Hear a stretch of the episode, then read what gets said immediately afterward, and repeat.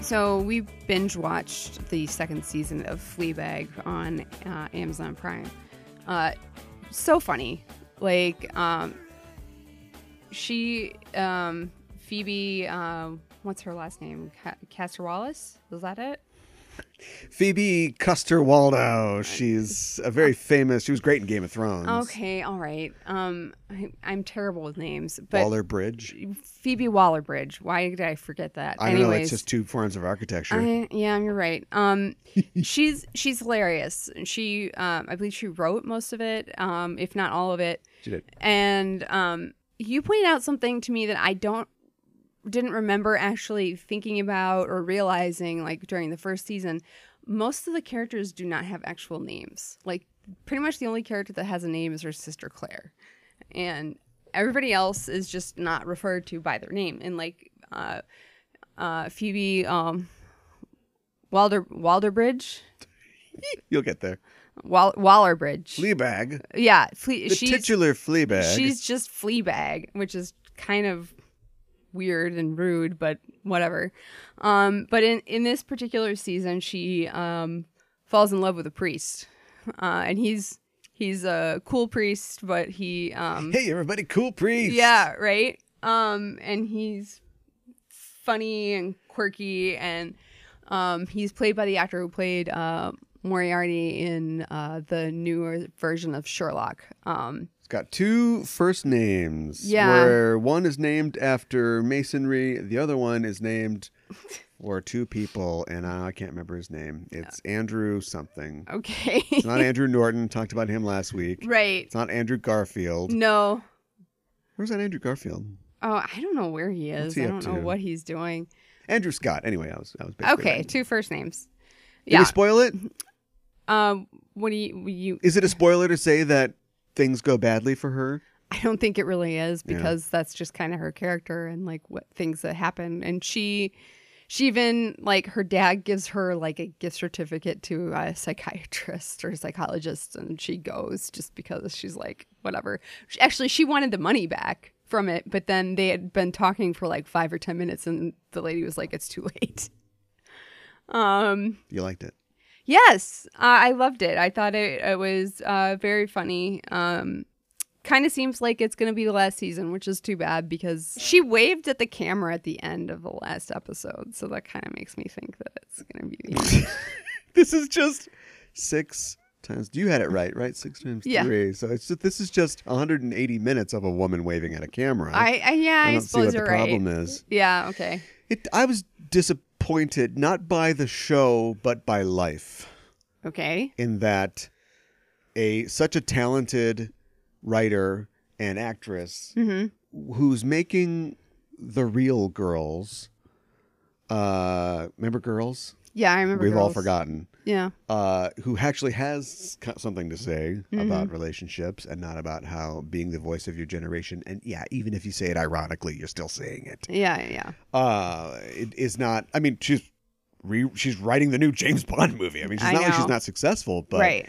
after having had such a funny and emotional and like touching like first season, you think, Yeah.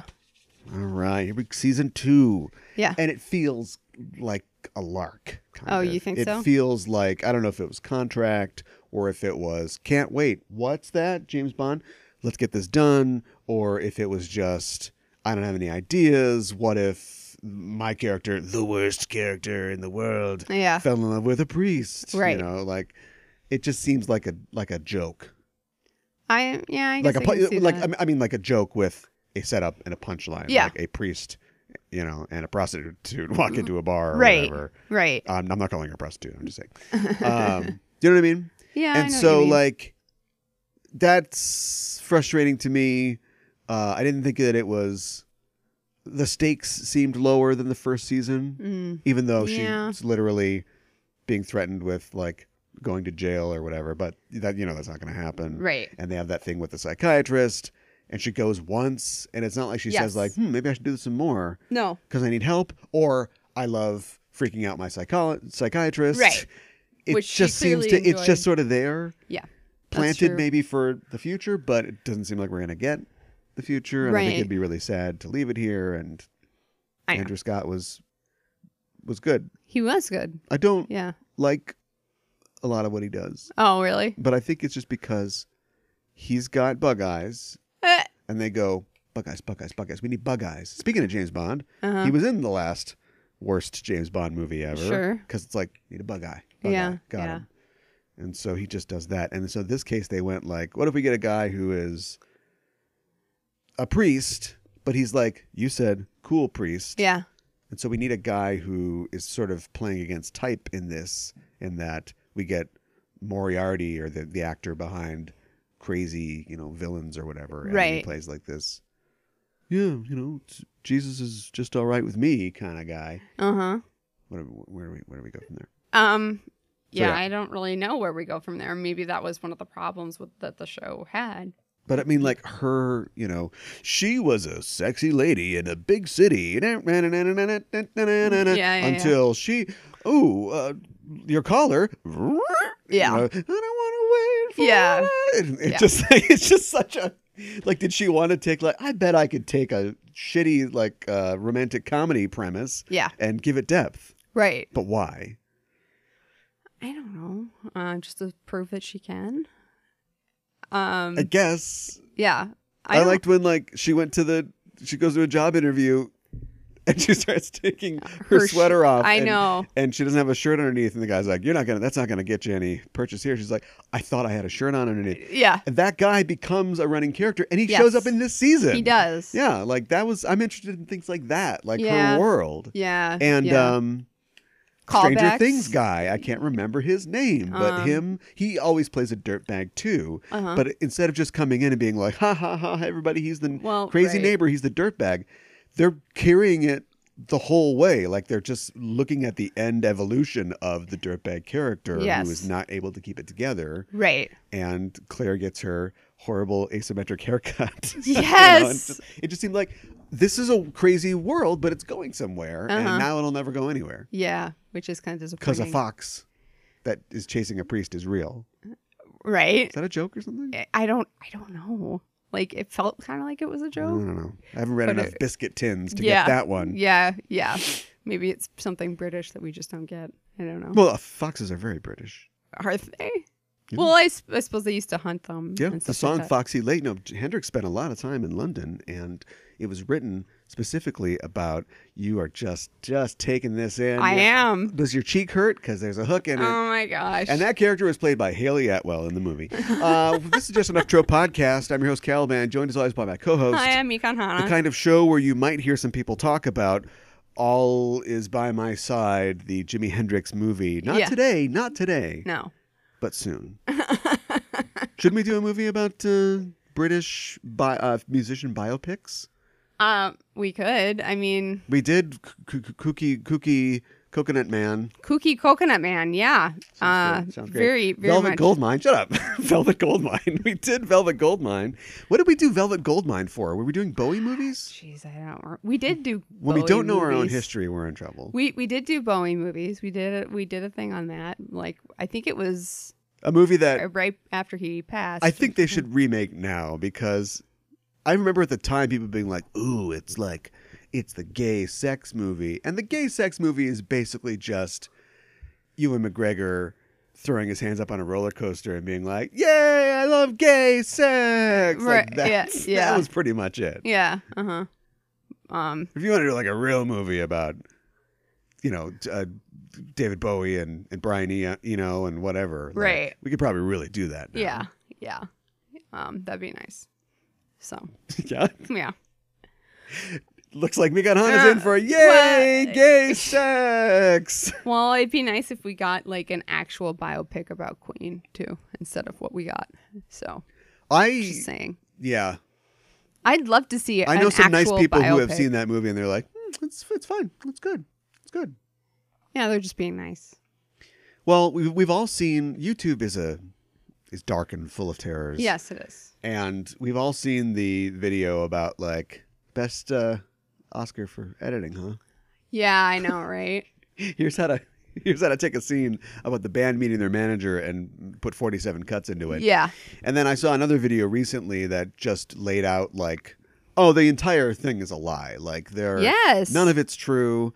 Oh boy, I remember when they know. broke up and he just heard that he got AIDS and then they had to go out and rock you at uh, Live Aid? It's like none of that, ever happened. Doesn't happen like that. No. No, I know. And Why I lie just- about all of it? I don't know. And like the guys that are still, I bet he didn't even have 12 cats. I- the guys that are like still alive today who are a part of Queen were like, yeah, this gets our stamp of approval. Why? Well, that- that was see, but that was always the way it was going to be because Fre- Freddie's not around to go tell my story however you want or tell it this way. Tell or- it or accurately. don't tell it. right. Only they're left, and the music and persona of eh, Freddie Mercury is the band Queen. Sorry, Brian May, you're a really Right. really good guitar player. Right.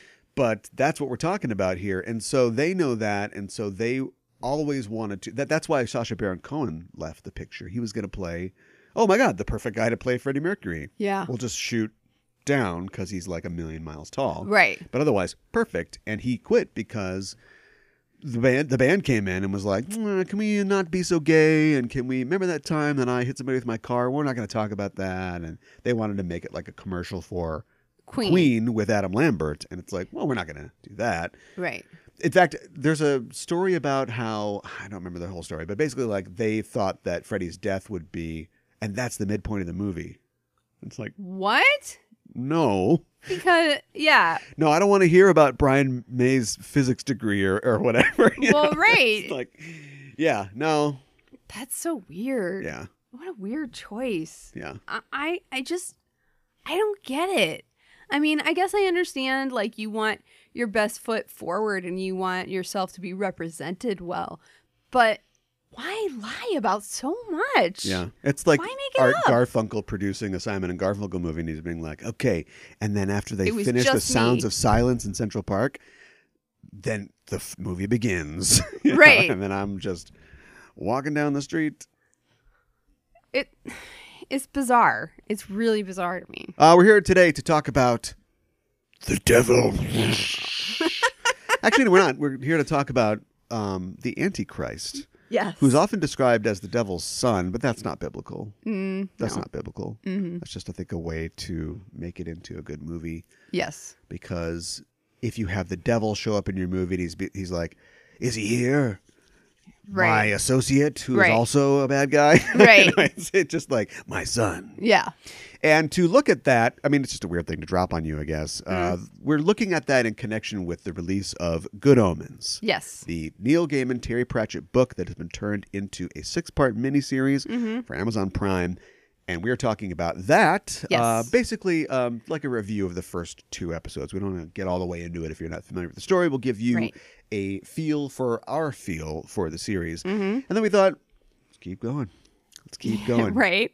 Got to fill in some bricks in the pop culture edifice of this show by giving you the particulars on a couple famous stories about the birth of the Antichrist. Yeah. Right. We're going to leave the conception of the Antichrist out, a la your Devil's Advocates or your Constantines. Right. And are there any movies about, like, the decline of the Antichrist? He's a I little don't- over the hill, can't run as fast as he used to anymore I don't think that the there flames are. of apocalypse kind of died down a little. Yeah, see, this is a problem with Christian uh, apocrypha or, or eschatological fiction. Uh, there's no, there's no life in it. No. There's no. way to make a Walking Dead out of the end of the world. uh, it No. just kind of ends at some point. Right. Right. Oh, Is the Antichrist the greatest villain to lovers of fiction? Because oh, wow, that's a huge question. He is the infernal fat lady, right? There's no more stories after he comes. Well, Well, I mean, you- there is a you're right. story, you know, but like Armageddon. everybody lived in heaven happily forever. hmm You know, there's a Talking Head song about that, which Right. will definitely close out this show. Or we'll just do a li- bunch of Queen. if we're the producers of Good Omens, Right. you'll understand that joke Yes. when we talk about it. right. Let's talk about the news. What's Jessica Jones's catchphrase? And make it a double. Or Yeah, I leave the think leave you're the right. bottle. Yeah. Yeah. Um, Give me that liquor. I don't it's know. fun to have a character who needs to like g- g- cleaning up is part of their arc, but if you do Right. it too soon, mm, you know, There's not really an arc. Yeah. Um. like McNulty got clean in the second season, everybody's least favorite season of The Wire. Right. I think he stayed relatively clean through the third and fourth. When was he divorcing his wife? That wasn't all first I season, don't was it? remember. No, because he had the kids chasing Stringer Bell in like season three, right? Well, anyway, so. the whole point of season five is he's fully off the wagon, Right. Right. and so yeah, so you have to like the the, the sad truth is we want to make we're going to talk all about stories today because this is my this is my premise. That- Remember this. This is the title of the show. okay. The Antichrist is the death of fiction. We'll, we'll Right. sweeten that up a little bit. Right. So we're going to talk about narrative. We're going to talk about narratives versus real life. In real life, alcoholics, there is no cycle to their alcoholism. They just are alcoholics. They maybe quit, right. go again, Right. and they either die or they just hit a point where it's like, "Uh, it's just not even whatever it was that was bothering me and making me do this. I have outgrown, or Right. it's not fun anymore, Right. or they people honestly do say i gotta stop and then they They stop. make a commitment and they yes. stop Right. but it doesn't fa- and then i knew when i backed over the head of my little niece oh my gosh. in my car that then it was time to stop right. um so in fiction you've got something like jessica jones and she's had a real bad life you Mm-hmm. know she's like ah leave the bottle and at the end of the first season like everything's she cleans up and everything's better so for the Yeah. next two seasons she's just like getting up early and jogging Yeah, I guess. no she's drinking and smoking right Right. Right. so then let's, you know be realistic don't have her Right. clean up early right. what's right. the point Right. Because you're just gonna have her go back to it. Right. So like you know cold open on waking up in a cold pile of puke is that's what we're tuning in for yeah. right Right. Exactly. Unfortunately. are we sadists Um, I don't think we are. as viewers you know, I this don't. is just going to I be don't- real meta all I- day today that's well fine. anyway uh, if you are a sadist then you're happy that marvel's jessica jones has been canceled we knew that a while ago Yep. but we now know that the third lame duck season of jessica jones will be on friday june 14th Oh, coming up then. Okay. I didn't realize there was going to be another season. oh don't say that So what? Oh. you're supposed to be a pro Oh, I am a pro. You're supposed to know this stuff. Oh. Alright. So as the end, Yeah. and they must have known that it This would is be the the end. end. Will Yeah. this try to wrap up N- everything? NCU? See what I did there? Yeah. Um. Maybe. Maybe they'll have like a defenders like episode where everybody like shows up. Maybe they'll have an episode where she goes, "Why are you drinking again, Jess?" The Defenders, Oof, Right. not great. Right. Um. Maybe they will do that. I don't know. um. It's kind of bittersweet because I think. Well, I mean. I, I really enjoyed Daredevil. I would say the most out of all of these. But that, okay, so But- you're you're already eulogizing the NCU, yeah, and my thing is, you're the only person that cares because if they really cared and they really thought about it, sure, I know they were all kind of taken by surprise, but when you find out that you've all been canceled and you're still wrapping up um, the last season of Jessica Jones, uh huh. and maybe this will happen, but I doubt it, you find a way To put something in to there have Luke about show that. up and Yeah. have Matt show up Yep. and to have that asshole Danny Rand show up Yeah. and put some kind of capper on this thing, you know, like a, Yeah. a, a toast Mm-hmm. uh, with grape juice or apple juice for sure. Jess. But Right. yeah, but I, I'm not gonna do that. Oh, It's gonna be like, that's too bad. and that's why everything worked out. Hmm. and I, I don't even know what sobered that up show's about again. anymore. Yeah, yeah, Right, again. yeah, every season it's just yeah. Just trying it's out. just crawling out of the bottle. yeah, exactly. Well, I hope you enjoy Jessica Jones. Yeah. People are still watching that show. Um, guess what else is dying? What? iTunes. Oh my gosh, I'm so terrified about this. iTunes has finally, or Apple, excuse me, has decided to pull the plug on iTunes. Now, here's what I mean when I say iTunes I mean the store, the digital Mm-hmm. Okay. united marketplace of movies, podcasts, and music. iTunes, the software platform, Yeah. iTunes, Yeah. that bugs you about updating all the time. Yes. That's going away. I'm concerned about this because for a couple of reasons. One, I still have iTunes gift cards that I need to use. Two, all of my music is on there. So, what do I need to do as a iTunes consumer to save myself from Love that this? you mentioned that before the multiple podcasts that you're We have the on that are multiple hosted on the podcasts on service. there as well. Uh, yeah, Yes. know where your priorities are. Oh, okay. Let me assuage those fears by telling you that it will be replaced by three separate apps Oh my an goodness. entertainment app, a music app, and a podcast app that will be forthcoming from Apple. Are we gonna have? we don't to have pay names for for them yet. them? iPod. No, it's been done. Uh, iMusic, iMovies. There you go. Actually, wait, iMovie is a program. iMusic, I think, is free as far as trademark goes. Right. Well, like I, I, I. I I I, can't take anymore. I know. Well, I know too. will we have to pay for these separate platforms? Do you think? No, Or- uh, they're just gonna. They're just. sp- they're just splitting splitting, them up. it up. Yeah. Okay. All right. And to this end, they have already uh, basically cleared out their Instagram and Facebook pages. Wow. They've cleared them of content, basically. Wow. Okay. This is uh this is huge. So It's huge, but it's like, you know, the king is dead, long live the king, kind of business as usual. I guess All your music will be safe on the music music app? version. Yeah. I'm sure that your I don't know if does iTunes like earmark the money like if it, you buy an I, don't know. iTunes music card, it's all just for the store, right? Mm-hmm. So I'm sure that well, maybe you'll have to decide if you've got credit where it will reside. Maybe they will have three different storefronts for those three different things. Sure. Yeah. Um. I'm just. I don't know. I'm.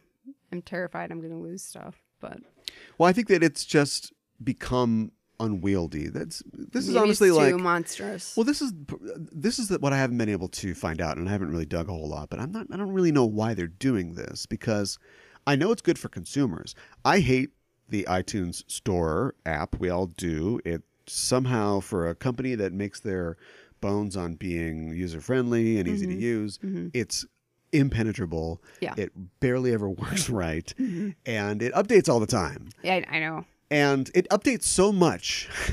this is, let me give you a little uh, th- little look into how I solve problems. Uh, everything's a nail to me. It updates so much. You know, your computer will go boo sometimes, and you Yeah. don't know what that was unless Right. there's a specific notification that comes out. I got so tired of my computer randomly going boo doo that I tracked it down by looking through like the logs of what, what was happening, and I found out that it was iTunes Of course. updating Yeah. uh, not the software necessarily but just like looking on the store and seeing if there's any new podcasts or whatever Mm-hmm. so i went into the settings and i got a computer voice online to record the words itunes updated and i replaced the sound that plays Oh. when itunes is updating with the computer voice saying itunes updated so i knew that it was itunes that was updating That's clever. Yeah. but anyway they're getting rid of the client this is a move that will help us Okay. right? I suppose. It get rid of gets rid of this unwieldy client. I don't have a lot of music in iTunes. I Mm. just go on there for podcasts. for my own show and for other people's shows. yeah. So I will be all over that podcast app, which I'm sure will be as unuser friendly as As iTunes, iTunes. was. Yeah. I, But I've- they're this seems like this is why are they helping us? We're their customers. Well, maybe that's you know part of it. They, I, I think you know podcasts have taken over a huge part of it these days, and um, like you said, may- it's just maybe just too difficult to manage um those three separate things. So Well, they haven't been doing a very good job, so Uh, no, that's why kudos. Yeah. Take a bite of that apple. I guess Hey, Tetris. yeah, It's 35. it's thirty five years old. Tetris is 35 this week. oh wow. Happy birthday, Tetris. Share your Tetris story. I don't really have a Tetris story. You ever played Tetris? I think I- maybe that's the story. I've played it a couple of times, but not really a whole lot. Um, it's fun. You like move the pieces around and everything, and then they go away. So yeah, I don't know. That's about all I have for a Tetris story. It's just a- that's that's the bed music bed for your Okay, Tetris sure. story. Or- Thank you. We'll make that fit in post. I used to play Tetris on the Game Boy. Sure. very old. Mm-hmm. Um, and I remember just playing it, you know, in the back of a car Oh yeah. when I was being kidnapped by my friend's family. Oh my goodness. You were Taken kidnapped by to your friend's northern family. Minnesota, Oh my goodness. to help them illegally dump some stuff in the woods. And, Wow. uh, playing and also playing uh, Super Mario uh, World Two or Okay. whatever it was called. On the All Game right. Boy. Yeah, it's fun sometimes. Wow. Uh, that sounds like a bigger story there, but uh, Moving on. Sounds like a Kevin Bacon movie. Yeah. Uh, okay, and one more story. Uh, people think that Black Widow is now shooting Okay. Uh, why do people think that? because they have seen Scarlett Johansson Uh huh. in Norway, Okay.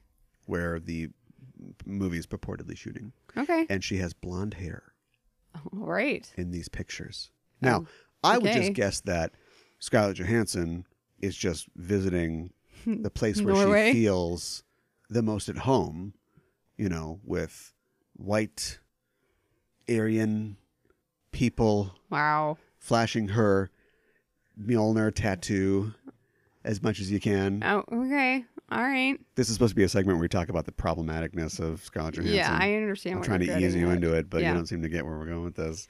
If you're somebody who so Mjolnir or Thor's hammer has long been a symbol, a uh, sort of icon, you know, for Scandinavian peoples. Yes. But thanks to appropriation, and you go appropriation, that's just fake. That's something that woke millennials is trying to push on us. It's like, well, there's this thing called the hooked cross Mhm. uh, the swastika that has Mm-hmm. nothing to do with Germany, but Germany decided to appropriate it, oh, sometime in the 20s or 30s. You know, all that business Yeah, I that know. happened. And now it means that, even though for Yeah. thousands of years it had nothing to do with that. Yeah, I know. It was a symbol of renewal, Yeah, yeah. a symbol of the sun, Yep.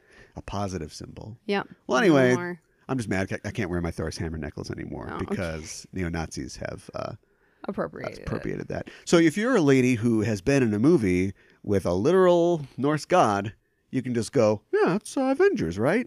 But it's not really Avengers, is it? What? I'm calling Scarlett Johansson a white supremacist. I don't think you should do that. That's what I'm doing. I don't. I don't think Hot she take. is. Um, Hot take. I don't. I don't think she she is. No? Um, no, I don't. Well, we know that she cares about representation in movies and casting, All right. both racially, um, sexually. You know that she cares about trans people. We know that. All right. She loves her soda stream. okay, calm machine. down. this segment is not going to be any fun if you don't play play I, along. I don't. I don't want to play along. Um, I. I, I don't know. I like her. Um, I I know she's made some mistakes and she's, um, you know, she hasn't always made the best decisions. Um, and so maybe I need to um, divide the artist from the art. Um, but I don't want to think of her as a white supremacist, Well, okay. like at all.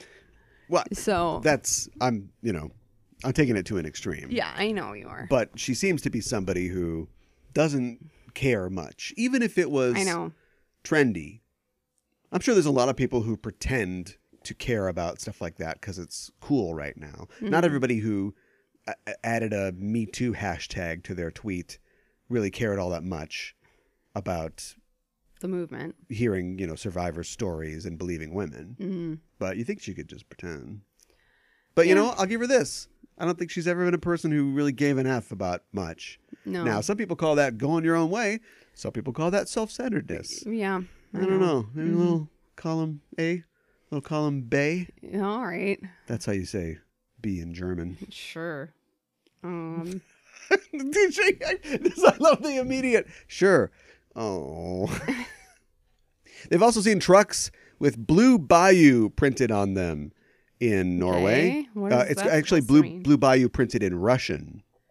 Uh, that is Okay. the working title of the production of the Black Widow film. I see. or huge Roy Orbison fans. I don't know the true answer to this. Roy Orbison, uh, white supremacist. No, Uh-huh. Oh, that's not true. stop That's not it. true at all. no, he's a great guy. he would never have a soda stream machine. All Mm-hmm. right. Um. I. I guess. Um. I'm. You know. I'm looking forward to this Black Widow film, and I really hope it ends up being okay. And, you know, despite the fact that she's You're wrapping it up. she's gone. She's wrapping it up. This is what wrapping it up looks like. Yeah. Um. She's wrapping this up. I, you know, I'm excited to see her story. Do you think it's going to be about Budapest? Because I c- kept talking about Budapest. At do you this think point- it's going to be something else. Could anything in Budapest live up to I don't know. what we the want out of hype. Budapest? I don't know. And not. with their track record, wouldn't Budapest just be them getting cat scratch fever from a cat? Yeah, probably. Boy, The way they're going. it's just like Budapest. Cut to Budapest. Can't get this cat in the carrot. You have to go to the vet.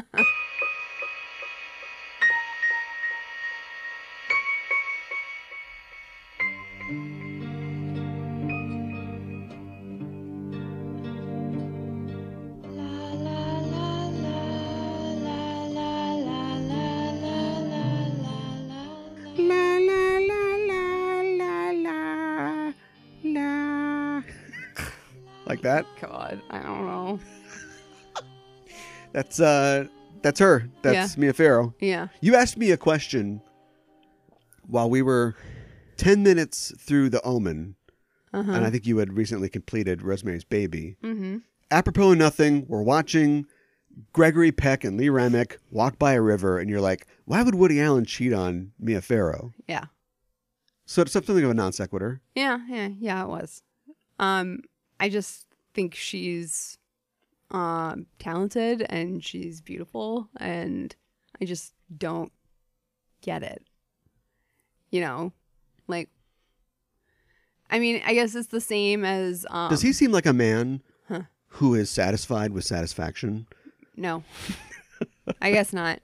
I mean, I was going to say um uh god, what is his name? The guy who cheated on Elizabeth Hurley. Um. Hugh Grant. Yeah, Hugh Grant, like the same sort of thing. Like, why are you cheating on Elizabeth Hurley with a prostitute? Pathology. I guess, like, you, you just enough is not enough. You, you know, you're you're just not satisfied. Um, you're just always looking for something else. Um, that's all I can think of. Sure. Why not? Um, it's just depressing. Why would he uh, b- be with Diane Keaton? I don't. I mean, don't it might. uh, know. It, when I think of like uh, women who are now in their seventies, who, oh, I'm sorry, Diane Keaton, if you're not in your seventies, I'm just doing math. Yeah, Um, who are pretty much emblematic of like, this woman doesn't take. She's gonna. She's a, a Charlie perfume commercial. She's Right. making it happen. yeah, That might have been a process, as Mhm. it is for everybody. Maybe she wasn't that way in 1977, but right, here's a woman who's like not gonna put up with any Woody Allen shit. right, Right? exactly. So why would he even bother in the first place? Yeah, I know. Um, Which isn't to say anything about Mia Farrow, no, but you know, like, why would Frank Sinatra? and I don't know. We're not going to get into Mia Farrow's love life. That's not why we're here. We're here to talk about her fictional love life uh, yes, with um, uh, John Cassavetes Yeah. in uh, in uh, Rosemary's Baby yeah, from 1969. yeah. Uh, It- how'd you feel about watching a Roman Polanski movie? It's probably the first time since things got real hot for you, right?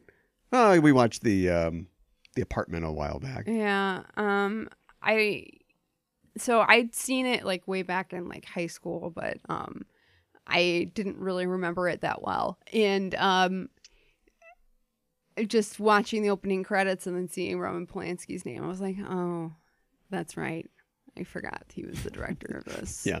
And I just kind of felt like disappointed like already. But um um it was it was fine. Um I mean, obviously, this is somewhat about um, women's rights in in a, in a small way, um, you know, and like like you mentioned, she gets her, her hair cut really short, and that was kind of her way of like rebelling and but also like it's really in right now. She kept saying, "Oh, it's really in. It's Fidel Sassoon," So and We're getting uh, into analysis. yeah, um, It's Fidel Sassoon. yeah, um, and then like there's another part What where what, uh, what happens in the movie? well, so they move into this apartment in New York, The Dakota. and yeah, uh, I don't it- know if it's called the Dakota. it- in it isn't the It's- movie. It's, a something. fictionalized like oh, it's a weird It building, starts with a B. I but can't it's remember. the real life Dakota uh, that John Lennon was shot outside of. Oh, great. But I mean, that Ah. wouldn't happen for another 19 years or whatever. Right. So it takes place in 1966 and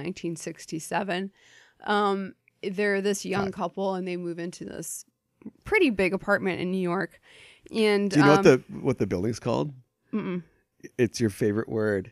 what? The first part, Bramford. Oh my god, I see Oh, what you're like saying. bugger. Bram, bram, bram. yeah, yeah, yeah. Okay, sorry, go ahead. Um, and their friend, who I don't know if he was Hutch, who is the manager of their previous building or just a friend of theirs, I don't know, was telling them that the building has a lot of kind of horrible history. Like there were witches that like lived there. Yeah, the sisters who, yeah, Er, Yeah. ate and babies and, or whatever. and then there's been like a lot of weird things that have happened there. There was a dead baby that has showed up in the uh, basement somehow, and and stuff like that. And they're kind of creeped out, but they move in anyways. Um, it's a great deal. I yeah, right.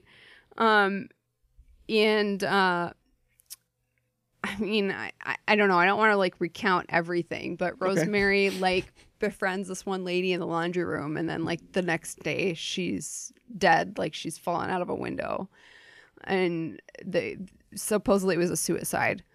Um, and she was staying with the this old couple who who their last name is Cassavetes, right? We'll talk about some of the weird names in a little bit, but Castavets. Castavets. Okay, so pretty similar to the actor who plays Guy's like last name. We'll talk about that in a little bit. All right, Actually, let's Um, finish the plot. but they're they're kind of Take your chance, different, and you know, uh, but they invite them over for dinner, and they so they kind of befriend them, uh, take them under their wing, that sort of thing. Um, and uh, her Rosemary and her husband Guy have decided they want to try to have kids. Um, they ha- make a special dinner. Um, Night of marital rape, yada yada yada. well, right. Minnie brings over a special dessert, quote unquote. Uh, and then Rosemary feels really dizzy, and so Guy puts her to bed. oh, we're not gonna yada yada. yada. Okay. Yeah, and and then like she gets basically raped by Satan, which is a huge part of the story. That'll happen. Uh, and everybody who's in the apartment is like part of this coven, like, and her husband is even part of it, and she's kind of going in and out of Now we're at the uh, consciousness. end. Okay, so we're gonna skip Charles Grodin. Well, no, I mean she kind of under she sees them and she thinks it's a dream. Yeah, yeah, yeah. Uh, she wakes up and she's got scratches all over, and Right, she she was like, And then she's "You had sex with me while I pre- was like out of it." Okay. See, we want to section everything out, right? Oh, this is how okay. you podcast. So we give a quick summary and we talk about All right, the. Okay. All right. Anyway, so yeah, uh, I'll finish up. So Okay. uh, Mary's uh, Rosemary is now worried about uh, her baby. She Yes. is pregnant. yes, Uh, everybody's trying to control her. She doesn't like it. She thinks she hears and sees things. She has the a lot old of couple pain. is yeah. It's she wants to eat raw steak. It's real weird, and uh, yeah, she's trying to get out. She's a t- you know probably early mid twenties you know housewife Yeah. Mm-hmm. in the 60s Se- specifically like you said in you know 65 66 or whatever 66, 67. well, it starts in 65. But anyway, I'm going to make that point. It's on the Wikipedia page. So it's, it's literally about this woman in the very dawn or pre women's lib era Hmm. who is trying, doesn't like what's happening to her, doesn't like her husband's treating her, doesn't like Yes. the, her friends, Right. Mm-hmm. and has literally nowhere to go. There's absolutely nothing she can do. And so the Antichrist is born. Yes, The Right. end. right, exactly. Yeah. Roman Polanski films, contrary to his behavior in real life, and I don't know, you know, you could say it was, you know, one weekend, and actually it was more than one person, but you know, it's just a part of his life. But it's like if you spend the next forty years denying and running from that, then it does become your whole life, isn't it? Yeah. So, contrary to Roman Polanski's entire life, many of his films are about paranoia, Mm-hmm. about gaslighting, you know, about women feeling paranoid, um, really about like women's liberation and women being victimized by men. Mm-hmm. So, Right. mystery of life. I don't know. Yeah, I know, right? But that's at the core of you know what's going on here, It and is. it's like we said, you've got it's all a metaphor. Now Ira Levin didn't write that into his book. His book is just a spooky potboiler about you know the birth of the the Antichrist, Antichrist, or whatever. yeah. yeah. Mhm. And it's funny we talked about. Well, we haven't talked about it yet. uh, William Castle appears in this film. Yeah. William Castle, f- B, famous B movie director, you know of of The Tingler and Homicidal. Yeah. And uh, he he had he uh, was only ever really famous for making those bad movies, but he really wanted to be more than that. On my other podcast that comes out, oh, once every two years or so called Craft to Services, Yeah. uh, we talked about a movie called uh, The Lady from Shanghai, Mm-hmm. which was Yes. an Orson Welles film. And Yes. William Castle originally wanted to make that film, and he brought it to the studio, and they're like, yeah, yeah, okay. Orson Welles, do you want to make this? And William Castle's like, what the hell? and that's kind of what happened here too. He like optioned the book and like brought it to the studio, and they're like, "Yeah, sounds cool, sounds cool." Um, not you though. We're gonna find somebody else. What about this new hotshot uh, Roman Polanski? wow. Uh, you make it. So the his his consolation is cameo in the film. There's a Uh-huh. scene near the end where uh, Rosemary's you know trying to call somebody on a on a payphone. Dr. Hill. Yeah, the doctor Yeah. and um and a guy's like, "Hey, I want to use the phone." She's like, "No, hold on, I'm using the phone." That's Yeah. William Castle. Right. so poor guy. I know, right? I feel bad for him. Yeah. Uh, that kind of stinks that he didn't get to direct it. But Um, other than that, it's I don't know. I, it's a very early. I mean, You know, there were like devil and demon movies and I don't know Russ Meyer movies and Right. stuff, but this is like a you know really early one of the earliest yes. movies in this sort of genre. This like Christian apocalypse sort of genre. Right. Yeah, for sure. And I think that's, I think it's significant. You pointed this out that like everybody's old. All of the, the people in the coven are old. Yeah, there aren't any like hot young Satanists who No. are like, we gotta, this is the new wave, Well, there Satan, is- baby. There's like maybe Where's Mick one Jagger? guy who like comes in at sympathy. the end and he's not he's somehow The Asian guy is a photographer. well the that guy but there's like another guy who comes in and they're like oh here's the antichrist come meet him you know and so like I don't know if he's really a part of their coven or he's in another coven or something but he's like He's- he's like younger ish Yeah, he's from the But- Buffalo chapter. right just- exactly he just, just came, came in. to see antichrist Yeah. so. Yeah, well, you know, I think that's because there's this idea of, and this might be, here's my interpretation. I- They are the old guard, you know, they represent, if Rosemary is a young woman who wants a new and different way of life, they are doing their best to um, propagate, perpetuate the, the old order, you know, they Mhm. want things to be the same way. And it's, of course, evil because it has Satan and the Antichrist at its, at Right. its root and core. Yeah, the youngest people in the movie are John Cassavetes and Mia Farrow, yes and um, we never. It's funny because it's such a betrayal um, by her husband. yes but we never get any. Absolutely. I, I don't. I don't ever feel, and I don't think that there needs to be. I just think it's because it's about him gaslighting her and manipulating her, basically. well But we never get any Yes. motivation for him beyond. I just want to like be a successful actor. So can Right. you blind this guy for me? Great. You know?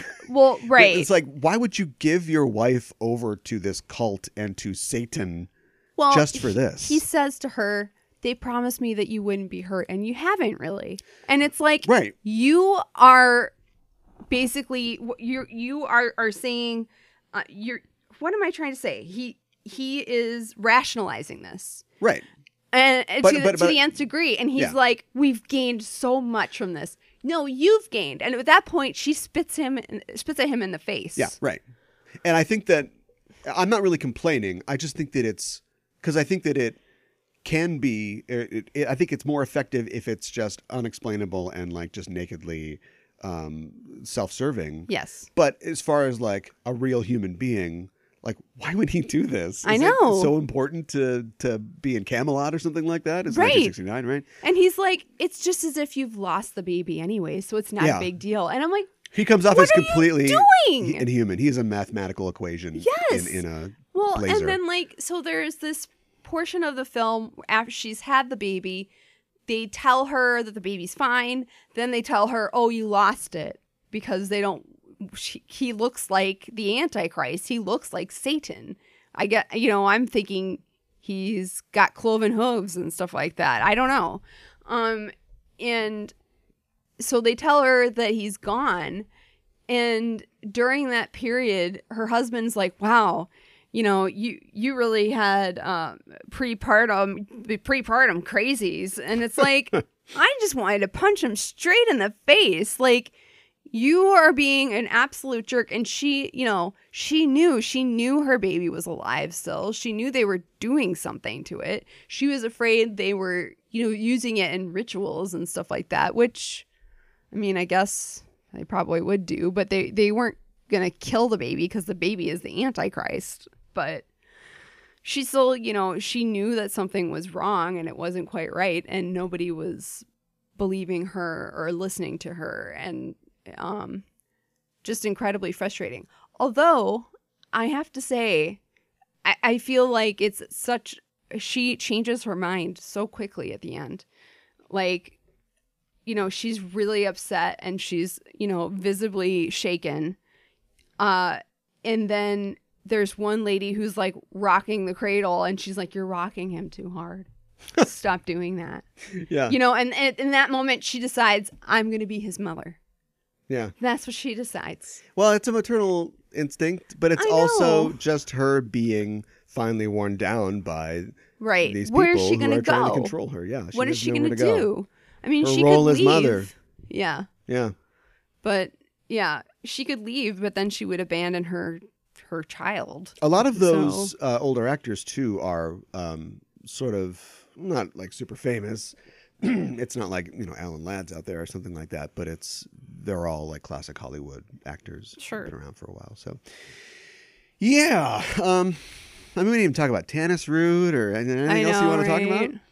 about. um well her friend hutch from the beginning he he tried to warn her and her husband she fi- figured probably made they made him go into a coma and then he died three months later Yeah, Doctor Zayas. yeah Guy playing Doctor Zayas. oh okay There's also a weird. There's a preponderance of like Playboy models. Well, I guess two is not a preponderance, but um, Marianne Gordon is a was a like a centerfold, and she played uh, one of her girlfriends, and then Terry, Okay. the laundry room friend, is played Sure. by Angela Dorian, aka Victoria Vetri, who was a Playboy model at the time too. So oh okay I don't know if Interesting. that's just you know Roman's d- version of Tinder Y- i don't know sometimes you know c- casting can be that or if he's trying to make a point about like these w- women who are fulfilling approved like male roles you know Right. you've got like a maiden mother crone kind of thing these are the maidens like uh, Right. yeah yeah i don't know um well thanks for saying it was smart for me to say that well it was smart for you to say i'm that just kidding i'm just kidding um it is kind of a weird thing um and adrian yo adrian what what's the name of the baby oh that's the name of the baby i Mm-hmm. didn't realize okay um lots of ens for well Oh, it's all antichrist Sort of children Greek, huh? Yeah. yes Yeah, I just it's chilling. It's like this uh I didn't want to miss baby night. It's like I'm covered in scratches. Yes. What the hell are you talking well about? right and then he was like oh i filed them down it's like Uh, you are a pretty freaking cool that I raped weirdo. you, huh? yeah i Yeah. know right Yeah, but I it wasn't even him. he but was i still. know he was so casual about it Yep, super cash. And- 1969. Yeah. Uh, and then like he forbade her from seeing another doctor because she was in so much pain. Yep.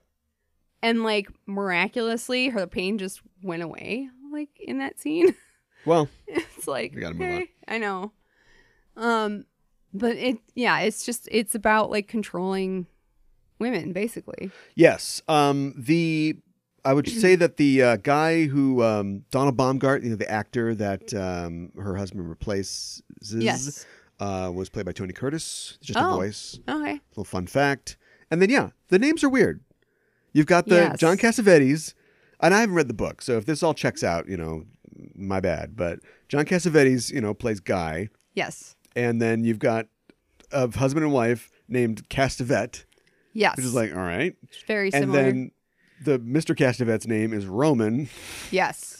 the director's like, hmm, let's see, head of a satanic cult. Yeah, that'll be me. That's my name. well, right? What? Like why would you choose that? Yeah. That's so bizarre. Yeah, that's weird. Um, but yeah, uh, um, I think it's Do you I- like it? I yeah, I, I liked it. it. It's weird and it's creepy. Um, and, and I think that um the creepiness like builds like towards you know the end of the film. Yeah. like it's not like like a, I don't feel like it's a horror film like right at the beginning. And you can never. And, and the the shocker big finale is, hey, we're having a party for your baby. Yeah, If you remade this today, and they did, and I haven't seen it, right. because why would I? Right. Uh, but if you remade it today, it would be she'd be hanging off the edge of a building, and there'd be lightning, and somebody would be holding a baby up and a knife or something. And but it's Well- just the the the banality o- of Of e- evil. in this absolutely. case. yeah. Well, and I think their first clue should have been when they went to look at the apartment and there was an armoire in front of a, a broom closet. well, that's a little on the nose, but Yeah, but I oh my mean, god, and they like the guy is showing the apartment and guy like move it, like, and then they're like, oh, it's just yeah, a closet. don't worry about that. Yeah, exactly. yeah. And it's like, well, clearly the old lady who lived there was paranoid, or you know, not part of the coven. So Yeah, some of these brooms are 20, 25 years old. right, Um, if they had a vacuum cleaner, it would have been fine. Uh, She let's talk did. about our next film, uh, The Omen from 1976. yes. Nobody's ever said The Omen before, but I No, just did. You did. Uh, directed by Richard Donner. Oh, okay. Dun, dun, dun, dun, dun. Ri- dun, dun. Dun, Richard Donner, Uh, yeah. one of his uh, earliest films. Okay. And it shows, but we'll get into that. Uh, Uh, it stars Gregory Peck and Lee Yes. Remick as a ambassador and his wife, Mhm. a couple who wants to have a child yes. so bad, yes. and they do. and Kinda. uh, they have a kid, and um, the kid dies. And there is a priest at this hospital. Oh, I should make sh- I mention too. This is taking place in Italy, and it is June 6, nineteen sixty six. At 6 p.m. At six, I thought it was six a.m. Eh, Whatever. 6 a.m. Um, yeah. And so six seconds. s- Six six six. on the 6th Um, and the priest is like, there is this other baby, and his mother died in childbirth, so you should just take him, and just say it's yours. You Gregory know, Peck's like, it doesn't seem like a like a good idea. but yeah. But uh, This kind that's of baby. what they decide to happen. Price is so, right. Yeah. So he brings the baby into his wife. She's none the wiser. Um, Five years go by. Yeah. Five years go by. They um, were they in France, and then no, they he like becomes the moved to- ambassador to, to, England. London. yeah. to London, England. Yes. So they moved And to do- London. Do weird things happen? Yes, lots of weird things happen.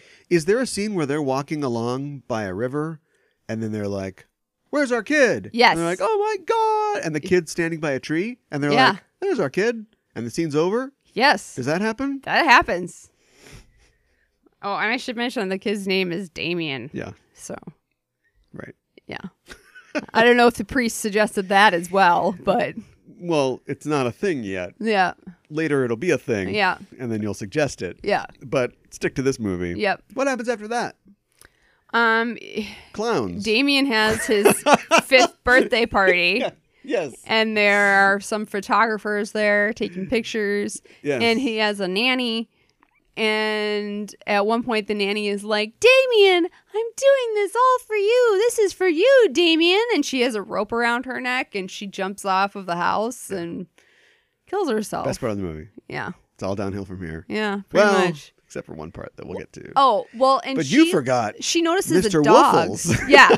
She notices a dog, and then that kind of seems to give her the idea. And he's like, it's like a Rottweiler or something. And then, like, later after she does it, Damien sees the dog and he waves at the dog and smiles. And the soundtrack goes. right. So everybody's horrified by this, but uh, life goes on. it certainly does. Uh-huh. Well, for some, yeah. And uh, do they get a new nanny? they after get a new nanny and she tells them that the agency sent her because they heard about what happened in the paper There- and here are her that? I know- credentials and this happens in a lot of horror movies, but like the f- the things that people accept yeah are just really drive the story forward. yeah Um, they just accept this I thought I thought you called there. Yeah. I thought that you did. Oh, I'm from the agency. Well, I don't see That any checks problem out. with that. There's Yeah. no security involved in my job as an ambassador. i know right Come into our house, stranger. i know Oh, you want to keep a dog in the house? right Great. right Yeah. And so Exactly. that's his uh, Mrs. Baylock. yep and she is the totally not creepy, absolutely fine guardian for Damien now. yeah and she tells him i'm here to protect you Yes. Hmm. yeah. Um and uh, you know, weird things continue to happen. Um and there's then you a hear yes, I know what you're doing. and a priest comes in. Yeah, yeah, Looking played for a by- flute. yeah. Played by Peter Troughton. So Patrick Troughton. Patrick Troughton, sorry, second not Doctor. Peter. Yeah. Um, and uh, yeah, he's really kind of like creepy and like bug eyed, and he's like, "You got to do this. Your s- your your son is the ant. Well, he I don't know if he calls him the Antichrist or not, but He says that he needs to accept Jesus yes, right now. drink his blood. Yeah, well, He says that a couple of times. yeah, he's a real hard sell. Yeah. on this Christianity thing. Very eccentric. And uh, yeah, and you, you forgot David Warner. I mean, you mentioned photographers. but Oh yeah, okay. one in particular. yes, has a lovely mane of uh, page boy locks, uh, and it's David Warner, yeah, um, who's been n- now that I think about it, he's been playing assholes for forty five years. wow, Do you know what I mean? yeah, It's never. I, I'd like to see like Paddington Three. David Warner is just the, like the kindly old great grandpa of the Sure. family or whatever. sure, Or let's be fair, Hugh Bonneville. Let's, let's say grandpa. sure, But uh, yeah, so but no, no, never. He's always like this, you know, sort of crusty, like asshole guy. Yeah. Now, he's a benef- uh, beneficent or benevolent uh, crusty asshole guy in this. But Yes. still right, he's in it, exactly. Uh, taking a lot of pictures of those priests, Yeah, I know, right? taking, taking pictures Yeah, that's what he does, with his Canon device. right? So uh, I'll take over. Uh, Okay. Basically, yeah, more and more weird things happen. Turns out that uh, the wife, I don't know her name, uh, is pregnant again, but she's had it with kids. This kid stuff. yeah, It's too much. Damien's a handful. yeah, this kid can't act at all. And so No. she talks about having an abortion. And the priest meets with the guy and he says, she, she's going to, Damien's evil. He's going to try Right. to kill your, Your baby. wife's uh, baby and he's going to try to kill her. Yes. And he's like, well, I don't know about that. Okay. And, and then uh, he dies. a windstorm. Uh, The priest- picks up, and the yes. priest is like, "Meow, let me ineffectually flee from this." And there's like And a lightning, Um, lightning and fire rod falls off the roof of a church. and kills him Impales in a way him. almost as funny as the way it was parodied in Hot Fuzz, but not quite as funny because he doesn't walk around after he gets uh, impaled. no. And so that is all happening. Yeah. Uh, meanwhile, back at the uh, old homestead, uh, Damien rides his bike and knocks his mom off a thing Off a She- balcony. in a yeah. very stylized way. Uh, somehow, you know, well, actually, I guess the goldfish bowl fell first. Yes. uh, in what we call, uh, you know, foreshadowing. yeah. Uh, and yeah, so she falls and she's hurt. And she loses the baby. Yep. And now, Now she's in the Gregory hospital. Peck's like, Something's something's going on here. Yeah, right. He's like, uh, I've got this to is figure bad. this out. And the photographer guy, David Warner, like, um, contacts him and says, I want you to come to my flat. I need something to show you something. And he shows him these photos that he took Picture of book. uh, the nanny. pictures of It's the nanny showing that, like, rope there's around like a her shadow neck." of a rope around her neck and then like the priest there's like a shadow of a rod impaling him Maybe he's just a bad developer. I, maybe and he kind of says that too but then he said that while he was he went to Oh no! Then he takes him to the priest's yes house that Yes. we found somehow, yeah and it's like covered in bible verses And this is so we're kind of tracking like the first appearances of tropes. I'm not sure this is the first appearance, but this is the first like crazy seven room I can think of. hmm You know, when I go to Yeah. his house and it's covered with he's pl- uh, papered the wall with Bible pages yes and Bible verses, and he's got 47 crosses. I counted them. on the door Uh-huh. yeah and um, and he's got a weird journal that Yeah. the cops weren't interested in, I guess. for some reason Yeah. And yeah, he says that while he was taking pictures of this place, he accidentally took a picture of himself. And Yeah. in the picture, he saw that his head was cut off. yeah So that's how we justify this photographer following this guy around. yeah exactly which is kind of lame really Well, i mean It's but got to be in there somehow. Yeah. You want David Warner in your movie. I sure. Um, so the two of them travel to Italy to try to get answers from the hospital where Damien was born. Yeah.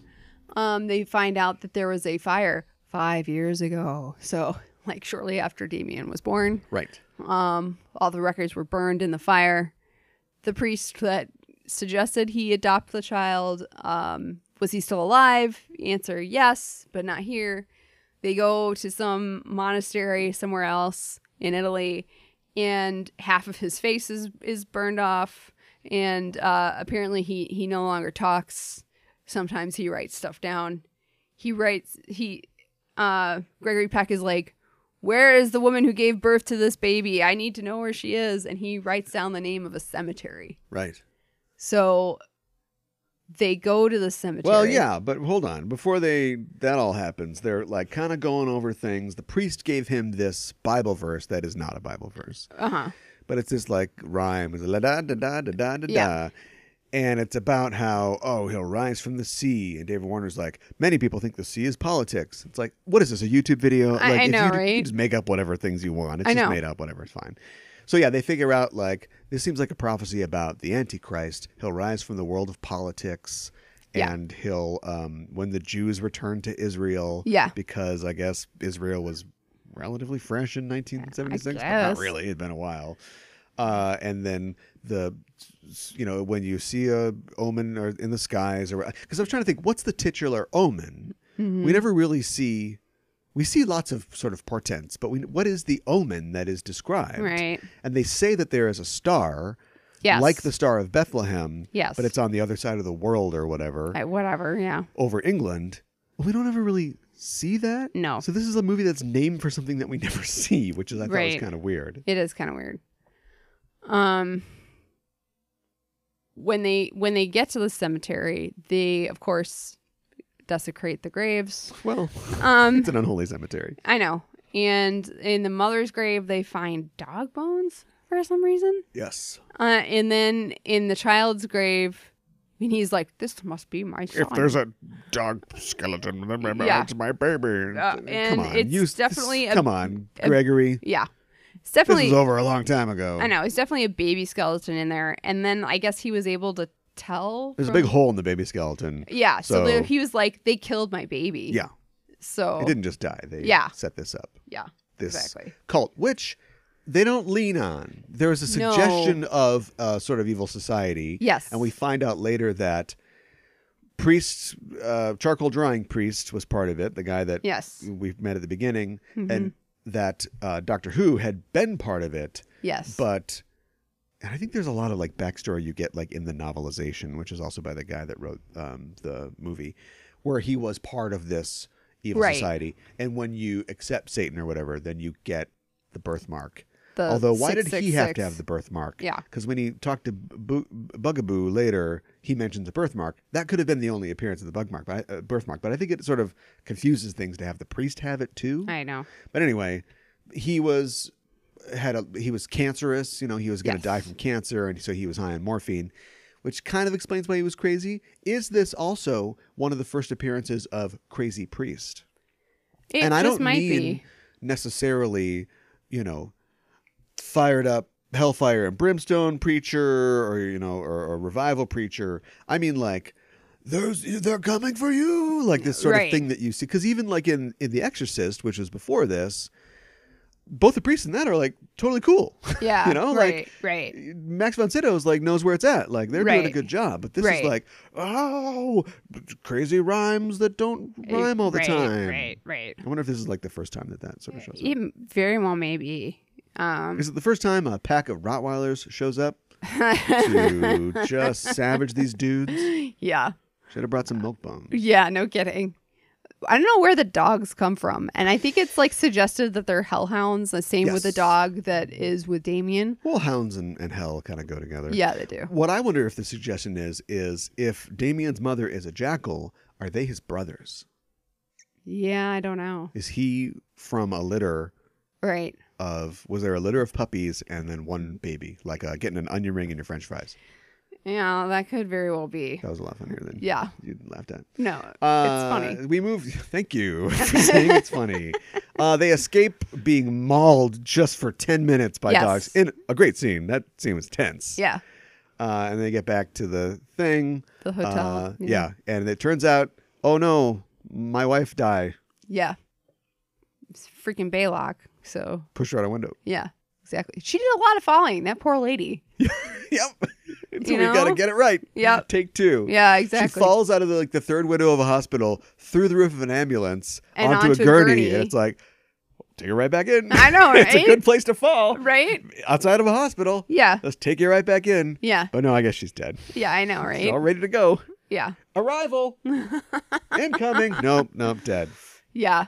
Which I thought was like kind of an interesting choice. Like, why have her fall on top of a gurney if you just wanted her dead? Like Because it's a good. I mean, where are you gonna? the ground? I don't know. Yeah, it's cooler to fall through something. I though. guess. I Falling through guess. cars is. We're gonna get to that a Yeah. little later. Uh, yeah, and so at this point, uh, Gregory Peck's like, I'm gonna kill Scout. Damien. I, I Yeah. mean Damien. Yeah. and uh, we got to go to Meg- Megiddo, which Y- is this uh, town that's being unearthed, you know, in Israel or whatever. And it's, of course, another word for Armageddon. Yes. And he was told by the priest to meet Beetlebum or whatever the guy's name God, I is. can't remember, but it was Uh, weird. Tannenbaum, Bar- Baron, Bugaboo or something, yeah. Bears. Uh, he so he does. He meets this weirdo guy, and he's Yeah. like, "Yeah, here's the deal, uh, kids. The Antichrist. yeah. You got to take these Special knives. forty-seven knives, and like Stab him. with Julianne them. this kid. It's going to be real complicated, but uh, It has y- to be yeah, on sacred ground. Yeah, you too. have to in a church. you got to do it. And then Gregory Peck's like, No, I don't, I don't want to do it. it's like you were just going to do it. Yeah. Mm-hmm. So because we've got to get rid of this other character, he throws the knives. And David Warner's like, I'll do it. Let me get those knives. Yeah. And then beep beep. Yeah. the best scene in the movie. Oh my god. The other best scene in the movie. yeah, pane of glass just decapitates him. Yeah. Yeah. it's awesome. Oh my god. It's terrifying. Um And then it, just a big rush to the end, isn't it? uh, yeah, yeah. And then you see Gregory Peck on a plane with the knives and yeah. Big rush to the end, like you said. Yeah, he goes home to kill Damien. First, he cuts off his hair to see Mm, the birthmark that uh, Bingy Bao told him would be there. Yes. Billabong, of course, it is there. And then an old lady tries to fight him. Yeah. Mm, I guess he's old too. Two old people Yeah. throw themselves around a house. Uh-huh. That dog never comes back. He outsmarts the dog Yes. in the basement. Yeah. It doesn't find like a window to crawl through No. Uh-uh. or just bust through the floor. Like Nuh-uh. that dog is out. Out of commission. Yeah. Yep. Yeah. And so he takes Damien to a church to do what he has to do, and he's shot by police. Yeah. The demonic forces in this don't overcome. It is merely other Cir- men that circumstances, stop yeah. what's happening, hmm which leads me to believe, as an ambassador, if and if you know anything about the Omen series, we'll go on and uh, Damien in Omen three does become the president of the United Which States is so weird. to played me. by uh, Sam Neill. There's a bit of a retcon because that movie is set in the 80s, so they sort of retcon the first movie to have taken place in the 50s, so he can be Oh. on president see. age. Doesn't matter anyway. But Mm-hmm. there's no commentary here because yes, the world of politics, you Mm-hmm. know, especially in the 70s, man, we realize that that's where the real d- devils are. Right. And so you've got this kindly um, American ambassador who should have power but has to drive himself everywhere. Uh, oh, I guess he's got a driver in the beginning, but um, he never goes to anybody and goes I'm an ambassador and I, I need help. like he doesn't. He No. Mm-hmm. takes it all on himself. He drives a little too fast outside of his house, and a cop's like, "Get that guy!" I It's know, like, right? You're an ambassador. If Right. an ambassador has his little flag flying and he's going 56, Right. I think they're going to let him go, Mm-hmm. but he never turns to his political power, and he is eventually killed by just plain old policemen or Yep. I guess detectives or whatever. Mm-hmm. So I was like, well, did you lose? Did you did you need the movie to end? I did think you, did that's you what it forget was. like what the commentary was going to be? Yeah. Because as the movie closes, he's getting a state funeral. He's dead, and the president is there. And did they adopt Damien? I don't know. Anyway, Damien's with The the president president, and his of the wife. uh, and his wife. Yeah. And then, as this movie's version of La La La La plays, he turns around and spikes the camera. I and know. smiles. I know. Wink too much? Yeah, I we'll think do a it's couple too with the much. wink, couple without. Yeah, exactly. But the kid probably couldn't handle a wink. I don't think you could. Kids didn't have to be good actors in the seventies, Apparently not. except for Tatum O'Neill. Mhm. Uh, they didn't have to, did Yeah. they? No. Just not good. Just show up, be on set, be cute or creepy, you know, Yeah. whatever. Yeah. That little kid in Shane. I know that's the fifties, but like, when did kids as actors become good actors? Jodie Foster. 80s? I guess that was 76 too. Uh, I don't know. Did Jodie Foster ruin it for everybody? Maybe. They're like, oh, jeez, She's so these good. kids are acting. Yeah, maybe. Because this kid is. Would this movie work if the kid was a good actor? Um, maybe Is him Um, it would be being- better. is him being kind of blank because even at the end when you watch this i'm st- i know that this is all just foretold Mm-hmm. it, the movie is not a psychological thriller about a guy who thinks that his child is the antichrist his kid's the is antichrist the Antichrist. but yeah. even at the end as this storied 65 year old actor is pinning a five year old kid down uh, to an altar i'm Yeah. like i feel bad for the kid yeah, I know, right? but and you're supposed to. yeah, until he turns around I and know. looks right at you in Yes. row three with your popcorn and Yep. goes, hee hee. Exactly. They kind of almost make a point about, well, demonic forces aside, he's a child, Yeah. you know? Yeah. Like, does he become, is it like X Men powers? Does he become evil at puberty? Does he become He's evil because already- of how he is raised? He's already evil. He's He- already evil. He has And the movie caused his sits on that. nanny to. Yeah, well, he was kill just riding his herself. bike. But he- the movie sits on that until the very last shot of the Mm-mm. film. Yeah. Like, gotcha. Mm-hmm. Yeah. And William Castle's like, I Yeah. Right. would have loved to have made that movie. Did you like the movie? Um, I thought it was okay. I thought the pacing was kind of weird in parts. Um, and I, I do think if the the child actor had been better, it would have it would have helped the film. Um, his, I mean.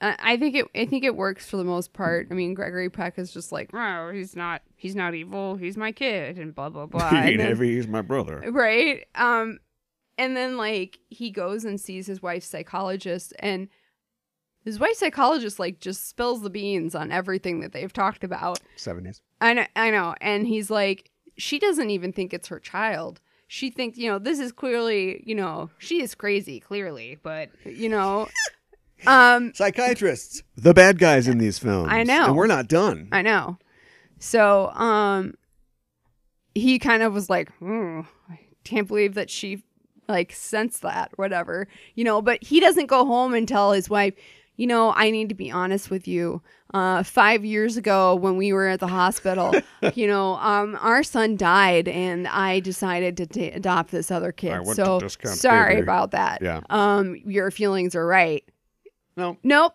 nope he, he never assuages that that fear away from her he, he's like oh i'll protect you So or i'll much- make sure you get a good doctor Easier to gaslight. yeah Yes. Well, that's what's going on there. Yeah. Um, be- oh, so they remade this movie. This movie Yes. was a, a mild success. It did, it did pretty good. I mean, there was two sequels. Mm-hmm. Um, there was that sort of satanic panic that it was kind of tapping into. So Sure. you know, people like this. I don't think it's a bad movie. I don't think it's a great movie. And I think those are the movies that you remake. yeah They did remake this in 2006. I should say that this came out on June 6th Okay. of sure. 1976.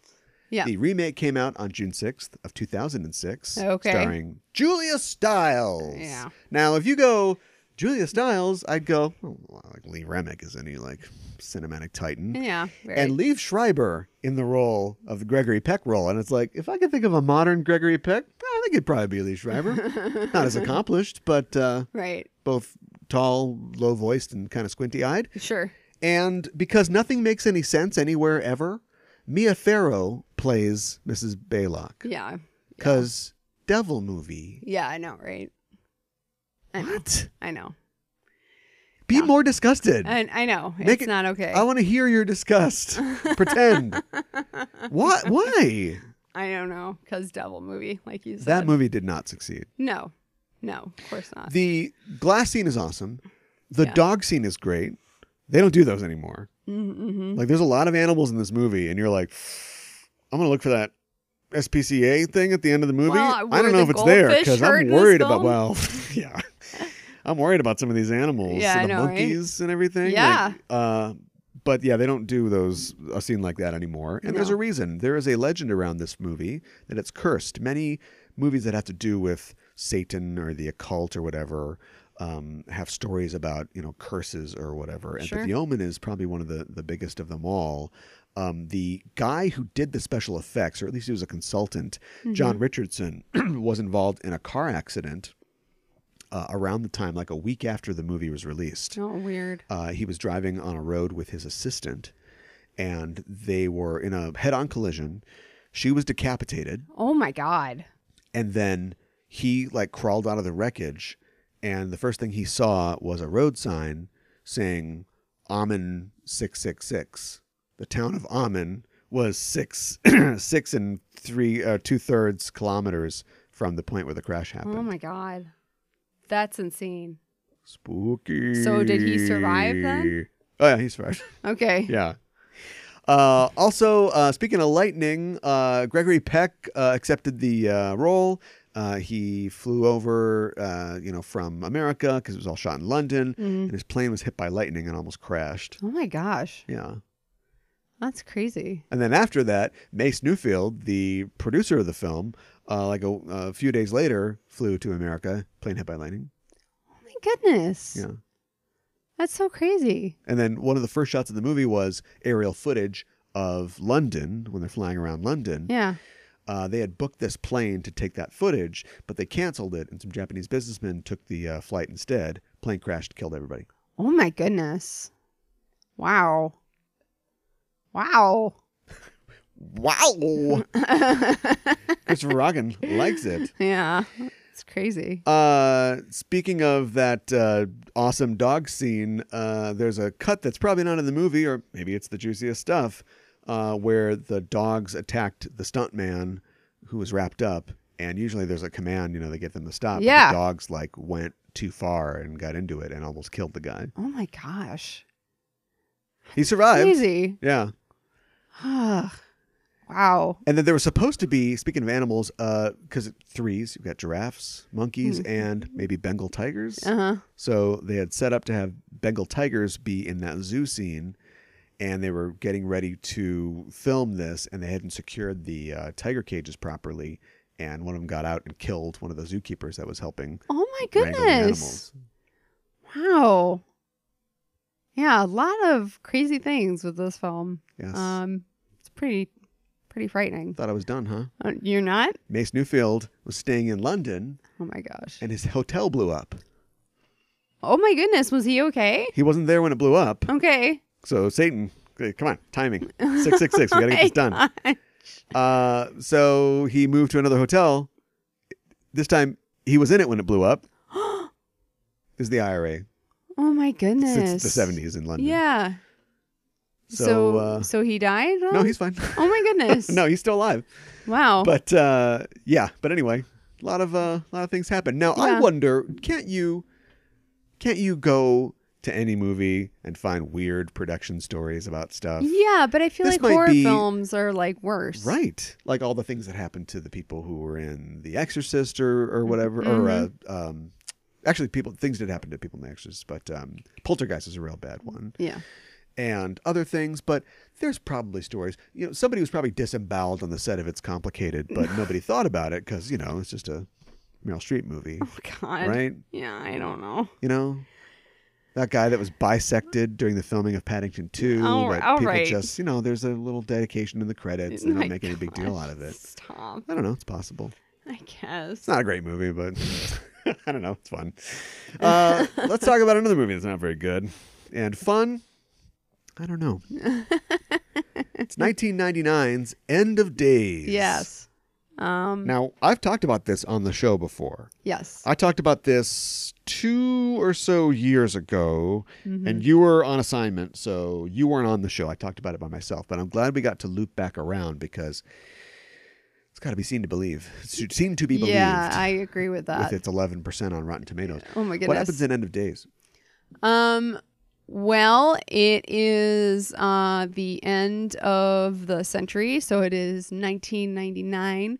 Uh, When the movie end came of out? December. Yep, and uh, supposedly, um, oh, the baby who is supposed to be the mother of the Antichrist was born 20 years earlier. right. We're adding an um, extra layer this time. It's not yeah. the Antichrist is born, the Antichrist's mom is born. Right. This is like Rosemary's mom's baby. Right. Exactly. Yeah. Exactly. Again, a lot funnier than Um, and so they they there are these priests in Italy and the Pope, and they see this sign. There's like a shooting star over the moon. It's supposed to be the God's eye or whatever. Rosemary's mom's baby is herself. It doesn't make any sense. Sorry, continue. So um, yes, there's a comet. Um, and, and there's there's like this secret society or whatever.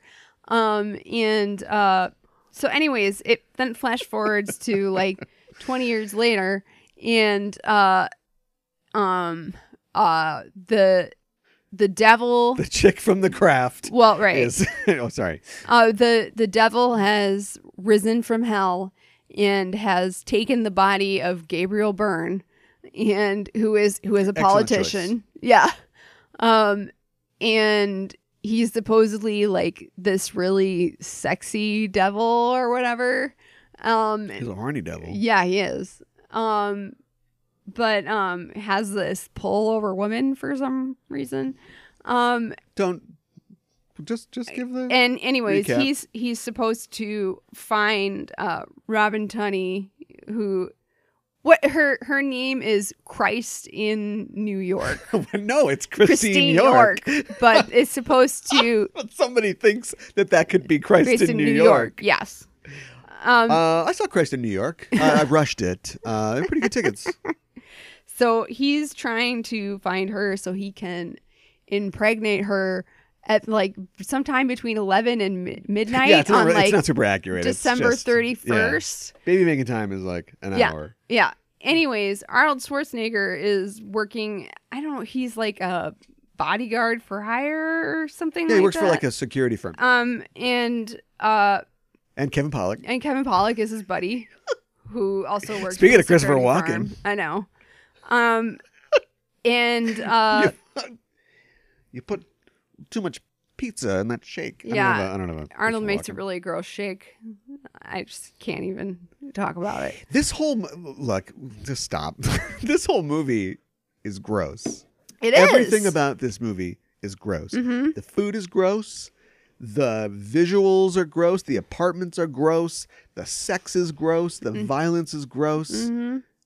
Kevin Pollock is gross. Right. Everything is gross. Mhm. He's protecting the politician who um, is Gabriel Byrne, and um, so then he that's how he gets involved. Uh, he takes a couple bullets for the guy, and then the guy disappears. And there's there's this the shooter turns out to be this crazy priest. Which Again. doesn't make any sense. Why even continue to be pretend to be the banker? I don't know. You're Satan. yeah, you decide and i don't know if it's another um, this is written by a guy who you don't know has never written anything else i don't know why they let him write this um, he maybe there's a cut scene or some cut story where we learn the banker's name or why Right. he is the chosen one right. it seems to me that there's so much stuff that goes into Christine being chosen. She's born at the right time Mhm. She under has a- the under the thing. she's a She's got the birthmark. birthmark Yep. because nobody's original. She drank some snake juice uh, from Janet Snakehole, and so she's all set up. And she's been having dreams about this guy her whole life. Then Satan's like, "What's up, Satan in New York?" And Yeah. he's like, "Mm, "I gotta find this guy." He goes. He goes to the bathroom to find this guy. I know. So clearly that guy was important too. Yes. We don't get that guy's story. No. Are there prophecies about him? Was there a secret order orders Templar or something like that who was like Right. searching for that guy? It Right. seems like he's random, except Yes. Satan goes out of his way to, To reach find this him. guy. Yeah. Yeah. Mm-hmm. And he sticks with this guy for a long time. This isn't a fallen situation where he's just jumping, you know, he's Elias Codius for a while and then he jumps off to somebody else and he jumps over to somebody else. He can do that but he's Mm-hmm. just him the whole time. So once he's him and you grab a titty, you blow up a restaurant, go sit in the sewer for three days Right. and just wait for them, your cult to bring you your bride. right. But instead, he's like, oh, one last meeting, I guess. It's a big, pretty big deal. I don't know why. And that's what gets Arnold onto him in the first place. yes. Yes. Exactly. So anyway, Arnold's onto him. Yeah. Arnold goes to the apartment. I'll finish. Goes to the apartment of the crazy priest, hmm and he's a crazy priest. It's the And seven it- apartment. What? I'm going to pause a moment of silence for the joke that could have been. 'cause I'm you just sorry, Blurted out alright. the punchline. We'll do it anyway. Is this does this movie take place after seven? Yeah, it does. Every apartment is a seven apartment now Right. in these movies. So yeah, there's a cat in the fridge for no good reason. At literally no good reason. It is literally just a jump scare. Yeah. And there's this thing where they keep CCH Pounder is the police detective, and uh, Arnold's a better detective than she is, I guess. He used to be a cop. And so they keep going to these scenes, and then the button on the scene is CCH, CCH Pounder and her crew bust into the scene. Yeah. And so, yeah, there's this priest that tried to kill the guy. Arnold put him in the hospital they he's writing about Christine in New York or whatever. Uh, we cut to the hospital, and Gabriel Byrne goes to see him for some reason, and we find out that this guy we actually saw this guy at the beginning of the movie. You forgot to mention that Uncle Tio is the Pope in this movie, Oh yeah. and there's a conclave of um, cardinals when they see this sign and they're like, "We- "We've got to kill this baby," and the Pope's like, "No kill the baby. We protect the baby. We Mm-hmm. are the good guys." And one guy's like, "I don't know," and that's this guy. yeah. So he's a kooky priest now. He's cut his own tongue out, and he's now in the hospital. And Satan comes in to kill him personally for some reason. Yep. He doesn't have his minions do that sort of. Only he doesn't do a good job because the No. priest is apparently still alive, uh, or somehow in all this time managed to, before he got pinned to the ceiling, carve Christ in New York or Christine Yes. York or whatever on his own flesh, yeah, among other things, and then he dies. because somebody shoots him in the head. A cop shoots him, Yeah, and everybody's cool with that. apparently. Well, I guess he was going to stab Arnold with a syringe or something. Right. So yeah, so now Kevin Pollock's like, "What are we doing? This is not. We're not getting paid for this. We've got some other douchebag to protect. Why are we Mm-hmm. chasing this down?" And Arnold's like, "Cause It's the movie. Yeah. Right. Um, and they they find Christine's address, and she's being attacked by this Yeah. group of like priests who who are supposedly the good guys. but they're like dude priests though. yeah, I Like know. one's got like a cool goatee and a shaved head, I and they're know. clearly like stuntmen priests. yeah, yeah, and so they have a big gun battle in this nice brownstone that Christine lives in, and they um, kill one of them, but he disappears, and they Which is drive weird. the other ones away. yeah. and they not before they take this little locket that's got a heart with a With sword, sword through through it, it. and flames. I've seen all those things before. Yeah. And so Arnold starts to bond with uh, Christine, uh, Right. who has a music box just like Arnold's daughter. Arnold is Yeah. very distraught and strung out and suicidal because his wife and daughter were killed by somebody. It doesn't really matter. Yeah. And yeah, so basically, like they figure out Arnold figures out with Christine that th- thank God there are all these books. It's worse than a Tom Cruise movie. Let's have sex on this desk. The secret documents. Yeah. Right. Uh, Exactly. they go through the books in the house, and there's uh, they find out that the heart thing is a symbol of this religious order that Yes. are supposed to be the good guys. They protect from evil or whatever. Uh, in the meantime, I never thought I'd get to say this. Gabriel Byrne is blowing up a van with pee. what the hell? I just looked at you at this point and was like, why is this happening? Yeah. And we totally skipped over the part where Udo Kier is in this movie for two seconds. He's Christine's Rosemary's Baby psychologist. Yes. Yes. And the devil is apparently shows up at his house because the devil doesn't know anybody else. You think I'd have a bigger network than this? You You're would the think. devil. But he's like, "What's up?" He's like, "Oh yeah, pretty cool. Oh, your wife and daughter are hot. I'm in a three-way with them Yeah. in a weird early CGI bad sequence. Yes. Uh, anyway, um, he ki- uh, the way reason I bring this up is because Gabriel Byrne kills him Yes. because he calls the nurse who is taking care of Christine and says, "Bring her over here," but she refuses to for some reason. because the cops are No, or it's too Arnold hot, I or whatever guess. It's are too like hot, yeah, 'cause watching. She doesn't want to have the cops track to their To the- underground lair. yeah. And so he kills Udo Kier because they can't afford to have Udo Kier in this anymore. Apparently. And so yeah, so he goes to the house. He sees that Kevin Bacon, why not, is guarding them. He uses his urine to blow up Kevin Bacon. Pollock. Whatever. Kevin Pollock probably does know Kevin Bacon, right? I don't know. and now sets the whole house on fire. Yes! And is like, I'm gonna hey Christine, your date's here. It's like, aren't you in danger of like hurting Christine, which you obviously do not want? Doesn't seem like it matters all that Uh, No, much. he doesn't seem to matter. Oh, No. It doesn't seem to matter. Hey, Rod Steiger's in this movie. Speaking of old Hollywood stars. Yeah. So somehow uh, Arnold and the girl end up at Rod Steiger's church. Yep. Uh, actually, he goes to question him before, but whatever. And so he goes, Yeah, this is the deal. Psst, A lot of times in dreams, numbers are upside down. I, that a thing? I don't. I don't. I don't It's know. not a thing. Yeah. Shame on you, Andrew Marlowe. Six six six is nine nine nine. It's like, okay, well, this is 1999, 1999, but then you add the exactly. fact that, oh, every thousand years this happens. Okay. Okay. You I made- know, You made right? it work. You made it work. Yeah. An old Polish lady's got stigmata. And Yeah. basically, they've got like this. In what would have been a way more interesting movie, they've got like this whole X Files division in the basement of the church. Yeah. Because it looks like, oh, it's a church. But there's a bunch of priests that are like, let's hack the data nodes. And I'm like, computers. ooh, hacker priests. Right? Hacker priests. That's awesome. Hashtag. Yeah. Yeah. So he explains the whole thing to him. And even though Arnold Schwarzenegger is huge and has got her through this whole thing, she's like, I'm, I'm going gonna to stay with stay Rod here. Steiger. Yeah, because I, am feeling the, heat of the church. night. Let's do this. Yeah, because I'll be safe here because there's no way Satan can come into a church. I guess. Yeah. So then She Arnold goes back thinks. to his apartment. Yeah. And there's another little niggle here, which is that Satan can't detect you if you're in a church, I guess. Uh, Apparently. Yeah. Great. So now we go back to uh, Arnold's apartment, and he's like, "Yeah, I guess everything's gonna work out." But Gabriel Byrne's there, and this Yeah. is the, insofar as there is any symbol symbolism or anything, eh, you know, this is Christ being tempted in the wilderness. This is where Satan is gonna offer him, you know, the world or whatever, and Right. he's got to refuse him. Yes. And so we get a thing where he's like, also, we didn't watch this movie for this podcast, Devil's Advocate, but this is a Bobo version of a much better scene in Devil's Advocate, Sure. where Al Pacino is giving the, you know, what a jerk is God sort of speech. Sure. But Gabriel Byrne gives his crappy version, promises Arnold a, you know, a, a facsimile of his wife and daughter, Right.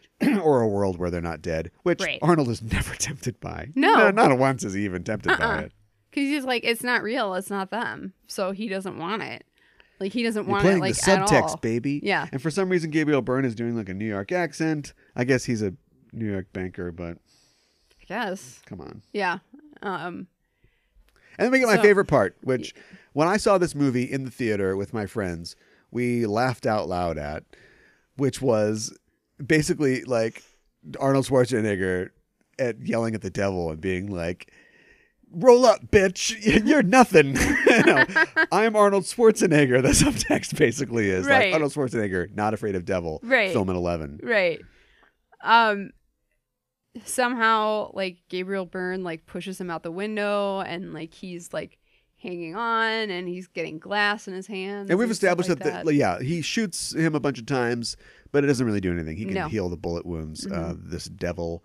So yeah, he's got Arnold out the window, and this is like literally up to a high place, you Mm-hmm. know, where he well, it's biblical, but uh, and he's like, okay, fine, take my hand, okay, Fuck you! Oh! And he exactly. throws him off the thing. Falls out through a car. Standard for these films. We're just all reading off the same script at this point. Yeah. And um, ding dong.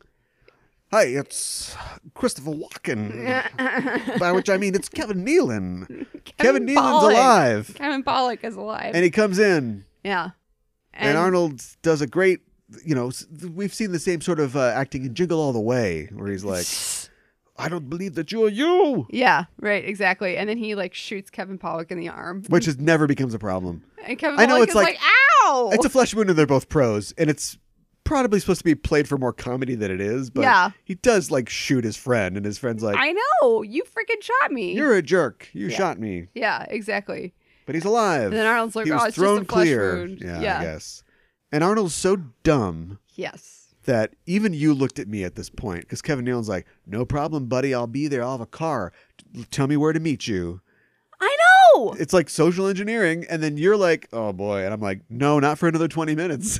We're gonna like continue." Arnold like doesn't think I thought that there was a beat where Arnold looked at him funny and was like, "Oh, Well, where should I meet?" And then he maybe just gives her the in address. some before the reshoots maybe that's true but, But yeah so they he go just gives it all up. yep so they go to the church and they they grab her and they're gonna do whatever and it's a f- trick Yes. it's a trick He lets her in the Kevin Pollock lets her in the car and then he locks the doors so Arnold can't get in. and then the flashlight cult shows up I know Ah, the angry mob. there are many many swallows. many satanists in this movie Yes. but they are represented by flashlights and actual torches at one point and it's like you're in midtown manhattan I where'd you know, get a torch from Right? Are they tiki torches? that's a different show Oh, right. Okay. so anyway yeah there are, this movie's not making any comments except the devil's cool Right. but bad right? Yeah. So anyway, um, he's fighting the Satans, and the at some point, CCH Pounder is revealed to be a Satanist the whole time. Everybody Yeah. was a Satanist the whole time. Yeah. Everybody was, Yeah. and he gets the crap kicked out of him, and they kill String him up. No, they just crucify him. Yes. And uh, Kind of. then then what's his name? The priest from before. Right, but you skipped over about 18 hours because Oh, this all yeah. takes place on the 29th. We didn't have enough stuff to get to the 31st, which is when Yeah. when uh, the, everything happens, you know, if, like you said, from ele- uh, my screw time is from 11 to 12 Yeah. on New Year's Eve. Right. And so Arnold's just unconscious for 18 hours because we got to move this thing forward. Right. And then he wakes up and he's like, ah, How long have I been out? uh, enough time. that it's time now. Right. So Arnold goes back to his security company. Apparently, you can do this. He's like, I'll take this, this, this, this, this. This is Yeah. the commando arming up scene. yes. And then he, I don't, there's just not even, let's just yada yada this part. okay. He goes to the cult. He, they've given, yes. what's her name? Christine, of course. Christine. They've yes. given her a, like a Chinese dress, which It doesn't make looks any like it. sense, but it's No. like 90s and it's like, oh, it's exotic. which is just dumb. weird and dumb. Arnold shoots grenades at everybody. Um, Yeah. There's a Resident Evil video game level subway fight. Yes. and we get to the big big thing here so the big finale uh they run into a church the devil's body's been destroyed so he Yes. possesses arnold now arnold's gonna do the deed but he's able to resist he throws himself on the The real sword. sword. that a statue is holding for yes. some reason Yes. he explodes sees his wife and daughters ghosts yeah. going to a better place Yeah.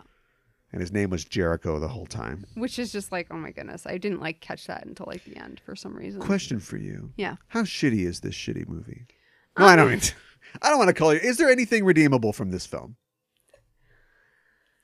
It's not, a good movie. Really. Um. I like Rod I mean- Steiger. it's like yeah it's it's kind of in the realm of it's so bad it's good but i don't know if it's quite good Uh, um so bad it's good is taking that huge swing. Do you know what I mean? It's it's the Bambino getting up there, po- pointing at uh, at, le- at uh, left field, and just cranking it, and it goes backwards into the stands and knocks a fan out. You know what I Right. mean? It's not like calling your shot and then getting a dribble single to first. right And that's what this movie is.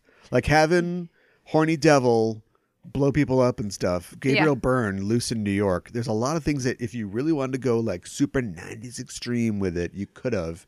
And they don't. Like it doesn't it's Yeah. just gross. yep This movie is just so gross on so many levels for no reason other than oh, that's ah, this is cool. It's a st- well extreme. and there's like this for randomly there's this one kid at one point who has something like so- like satan rules or something like that on his shirt and he's like just like an asshole and he's got That's another- dreadlocks and like a skateboard and he's like just skateboard uh, like Hey, out into the man. street and then like gabriel byrne is like hey dude and the guy like turns around and then he gets hit by a bus right. what was the point It's just a, he was like cool shirt Yeah. what Yeah, that's from another movie where Satan's doing wacky hijinks. Satan is Loki, and he's doing wacky Right? hijinks in New York. But Yeah. this movie keeps going from like ex- maggot apples to uh, pizza shakes. yeah Man, we're just just stacking the titles, hat on top of a hat here, and it never like what you know decide what you want to be. It, it tha- and I think maybe that is the problem with this film. It it does not decide what it wants to be. It wants to be everything. It wants to have all the things. And um, It wants to be rated R, and I Yeah. don't think it even really needed to be rated R. no, I don't think so either. There's So- just a sleaziness and Yep. a scuzziness about it. yep, that doesn't like if you watch a movie we should have watched devil's advocate devil's advocate like owns its sort of scuzziness it gives you the sort of like you know vice behavior and the and the s- sweaty sex and stuff like that and it makes it kind of appealing but it makes it gross at the same time it makes Yeah. it it's like eating an entire cheesecake sure. it was delicious but you look down and you're like I can't believe I I'm ate a the whole terrible thing. person. Yeah, Whereas this is just it wants to have all of it. You know, it, I think that it's on Gabriel Byrne's side. It's cool to kiss somebody's wife in front of them and grab a titty and then blow everybody up. I, I I know. Like, what the heck? It's, I know it's just the horniest, grossest movie It is. ever. Yeah, I agree. Gabriel Byrne was in Stigmata too. Does Gabriel Byrne hate religion?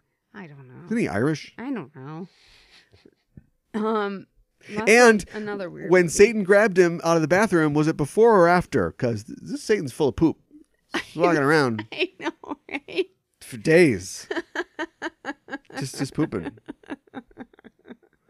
I just think that it's so cool. Like when he shows up initially, Satan he blows up through the ground, I know. and all these manholes explode because hell is under the ground. I, I, I The street know. is the ground. I know. and he's under it. And then there's even like a newscaster reporting on it like later. Like, no, This is a hot three days in, in New York. I know. Like this is pre 9/11 and you see the two towers it's you know millions of times it's just a New York movie before 9/11 Right. but like yeah this is like the biggest thing to ever happen to New York. I know, and they're like, you know, fires from the manholes still a have restaurant not been blew explained. up. Yeah, right. exactly. and, and uh, two it's like- churches d- were destroyed. right, Yeah. exactly. And there's like no explanation for it, so it's just kind of like okay, um, yeah, it, it it's a it's a really sweaty film, you know. Yeah, sometimes literally. Yeah, exactly. Yeah, it's just so it's so um, toxic masculinity gets used a lot in commentary But- these days for good reasons, Yeah. but it absolutely applies to this. A- Absolutely. Beelzebub bro. Y- yes. Yes. It's just like a broy Satan who's like, yeah, I like titties and blowing things up. And there's, uh, you know, one uh, woman in this film. Sorry, CCH Pounder.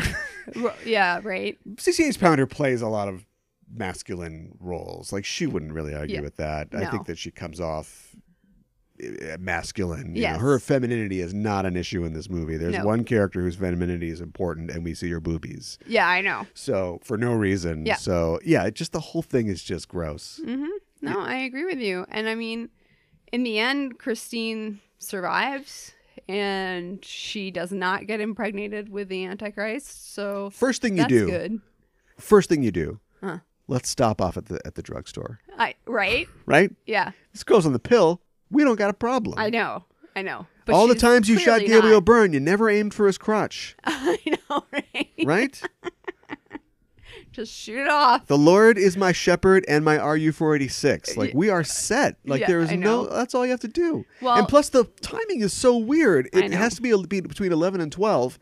They are literally counting down the seconds because it keeps Yeah. cutting back because this is there's a lot of millennial fiction at this time but it keeps coming cutting back to times square Yes. the ball is literally dropping there are 10 seconds left Yeah. even if arnold has you down on a thing his pants are on with five seconds left i don't even understand the logistics of I, this I know. like does he have to bust at 11.59 99 Yes. 59 how does this yeah, work yeah. Um, yeah, it's th- not really explored at all. Um, and yeah, it's just I don't know. It's just super gross. Um, the fact that time time is always a thing in these movies and and, and uh, apocalyptic sort of things Yes. you know the fact that the earth was created at 4004 bc Mhm. at 9 a.m yes. no sorry that was 903 a.m Right, right. you're wrong Right. moving on Right. like it is in good omens Yes. the new amazon show that is by neil gaiman Yes. he is a producer on it because that's what he does now he's I a know. tv guy did you know that I yeah. I guess he did some comic books or something, but anyway, he's just like really a successful TV producer.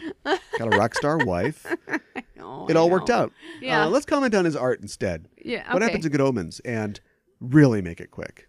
Um, well, there is um, the devil Crowley and the angel Azrael, and they're there at the creation of humans. Wow. You are literally taking it all the way back to the very beginning. I will get there. As in Genesis 1 1. okay, okay. So then, flash forward to Thank you. um, like 11 years ago, and um, uh, Crowley is commissioned to deliver the Antichrist to uh, in a, who's in a basket uh, to um, yeah to a hospital where there are nuns who are like they're of this order that are they're like satanic nuns uh and um so he's kind of worried about this this is kind of a big deal because this is the beginning of armageddon um so Should be he- happy about that. right Devil. right but he's not Because he likes Queen. he likes human things, you know. So, Uh, him and Azrael both because they've been on Earth this entire time. So, anyways, he delivers the kid. There are some mix-ups that happen along the way. Um, there are three different babies, and they get shuffled around. Um, the Antichrist was supposed to go to An an, ambassador. American ambassador and his wife, uh, but instead gets delivered to um, a young British couple. Um, and so they think that the Antichrist is with this ambassador and his wife. So Crawley and Azrael like watch him grow up and help guide him and try to make him neither good nor bad. Go to his birthday party. Yeah, Make sure nobody hangs themselves. right, exactly. And the Hellhound was supposed to arrive exactly at like three at his birthday party and it did not show up. And then they were like, wrong kid. There, and that's how we end the first episode. Right. There's a weird thing here, and you get this in. Um, I can't believe I'm going to do this, but you get this in Kevin Smith's Dogma as well, Okay. where the sort of rules of Christianity and specifically of the Catholic Church are sort of lampooned in that you know Alan Rickman is an angel, Yes. and he he loves drinking, but he if he doesn't swallow.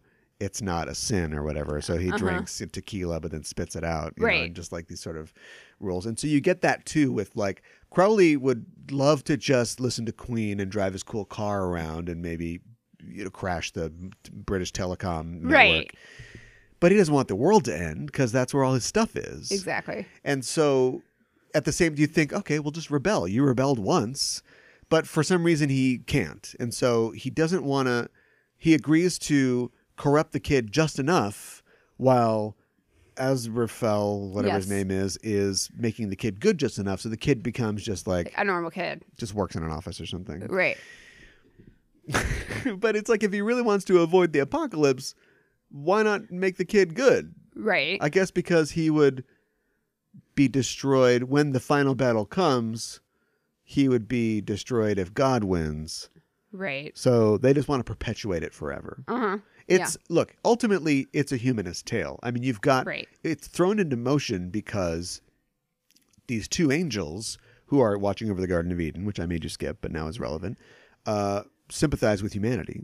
Yeah. And then thousands of years later, they love all humanity's stuff. Like it is a huma- humanist parable it is.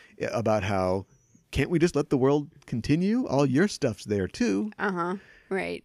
Exactly. I think that gets lost though with Frances McDormand popping in to bother us all the time. Yeah. Yeah. She plays God. Yeah. Um, just voiceover. As the second episode picks up, Yes.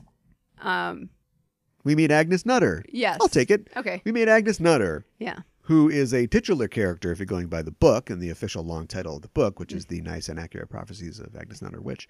Yes. and we learn about her. Uh, she's put to death, uh, but gets her revenge, I guess. And a thing that's, I guess, supposed to be funny, but is really dark as well. Uh, it seems like there's a lot of tonal problems when you're trying to make jokes about the end of the world and Satan, and this Yep. has- also has that problem. Uh, her book of prophecies is passed down through the ages, although not widely.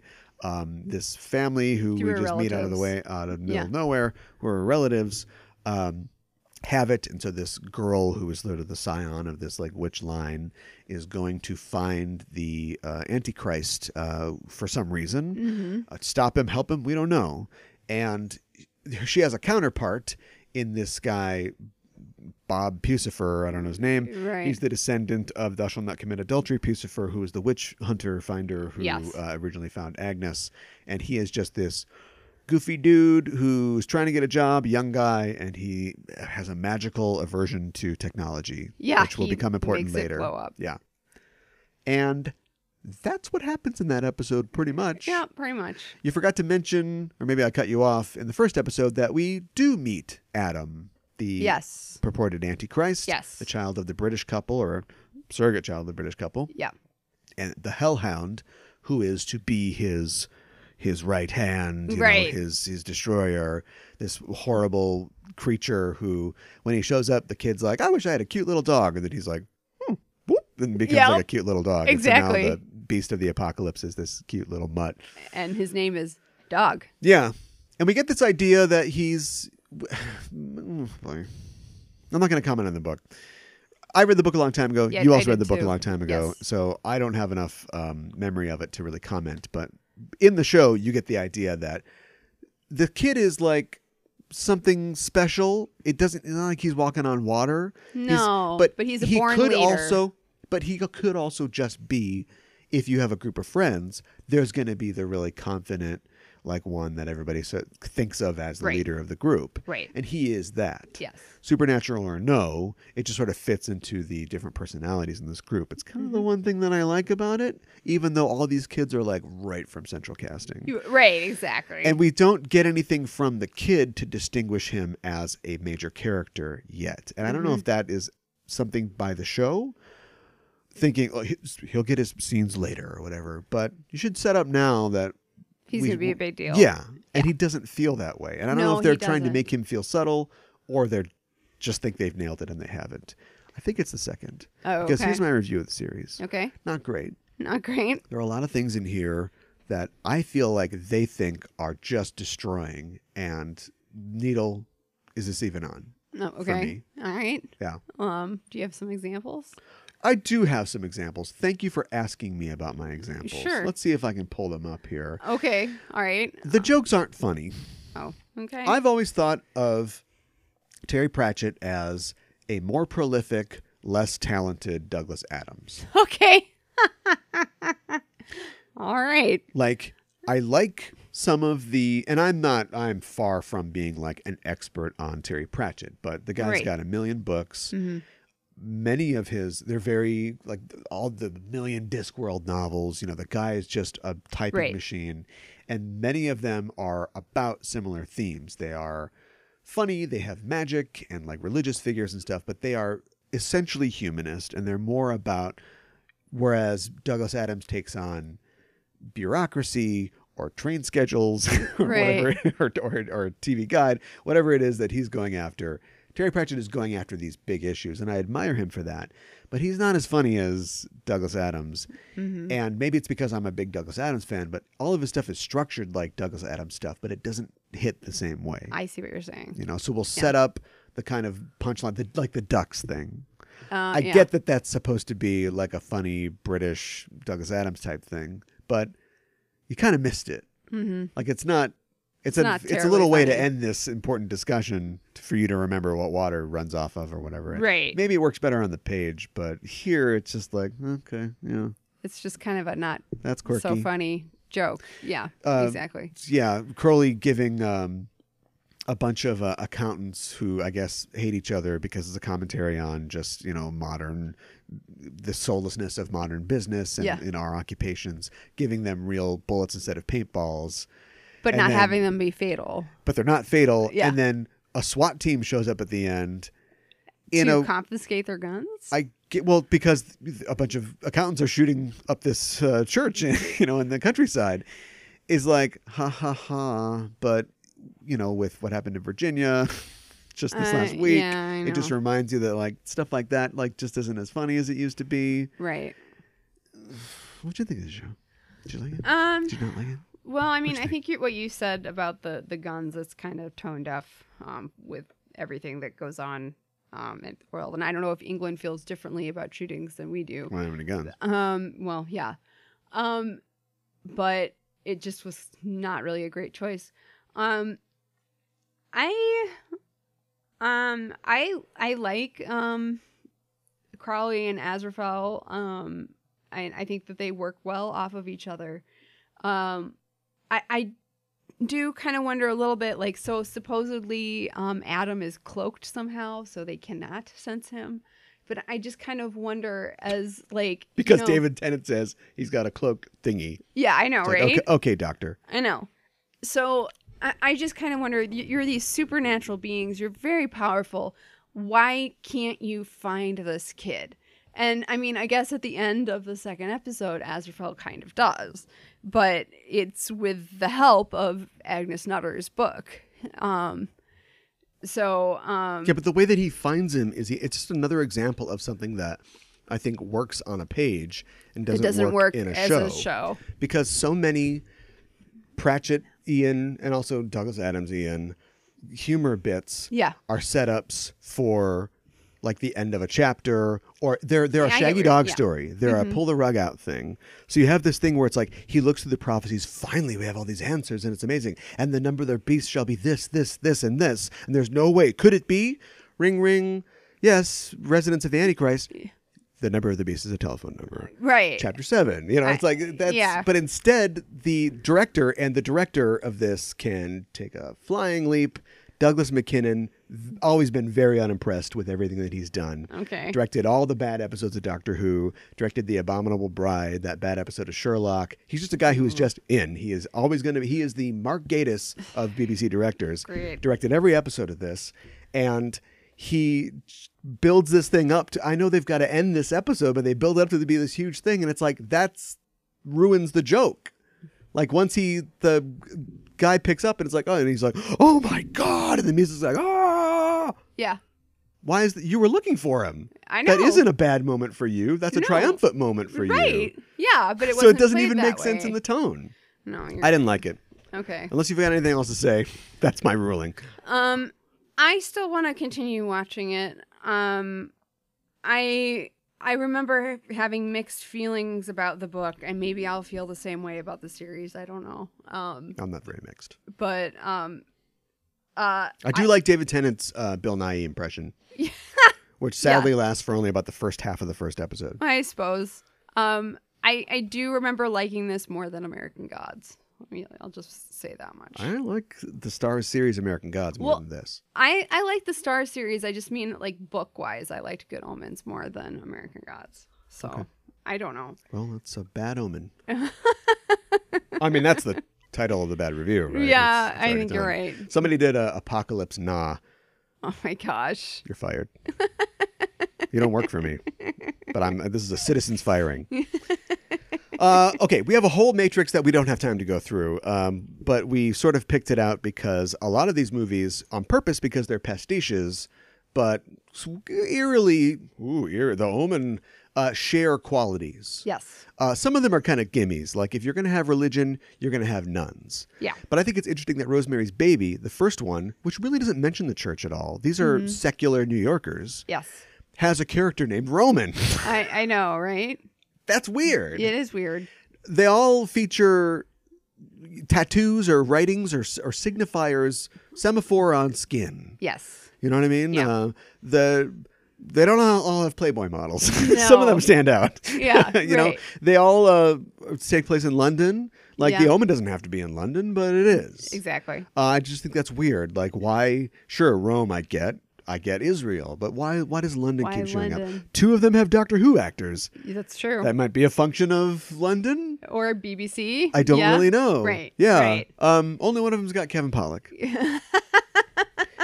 but anyway, um, we will uh, put that matrix up, I guess, uh, on our Facebook page, so you can find it there if you want to. But so, we, what do we got here? We got Rosemary's Baby, Yeah. Thumbs up. uh, Omen.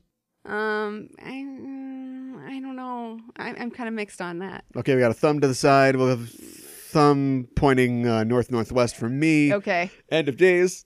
Um, yeah, it's just kind of bad. Double isn't thumbs it? down. Yeah. And a good omens. Um, I like it. Thumbs I up, think thumbs I down. like it. We're Yeah. split. Okay. like Crowley and, And Aziraphale. Aziraphale and John Hamm. oh, yes.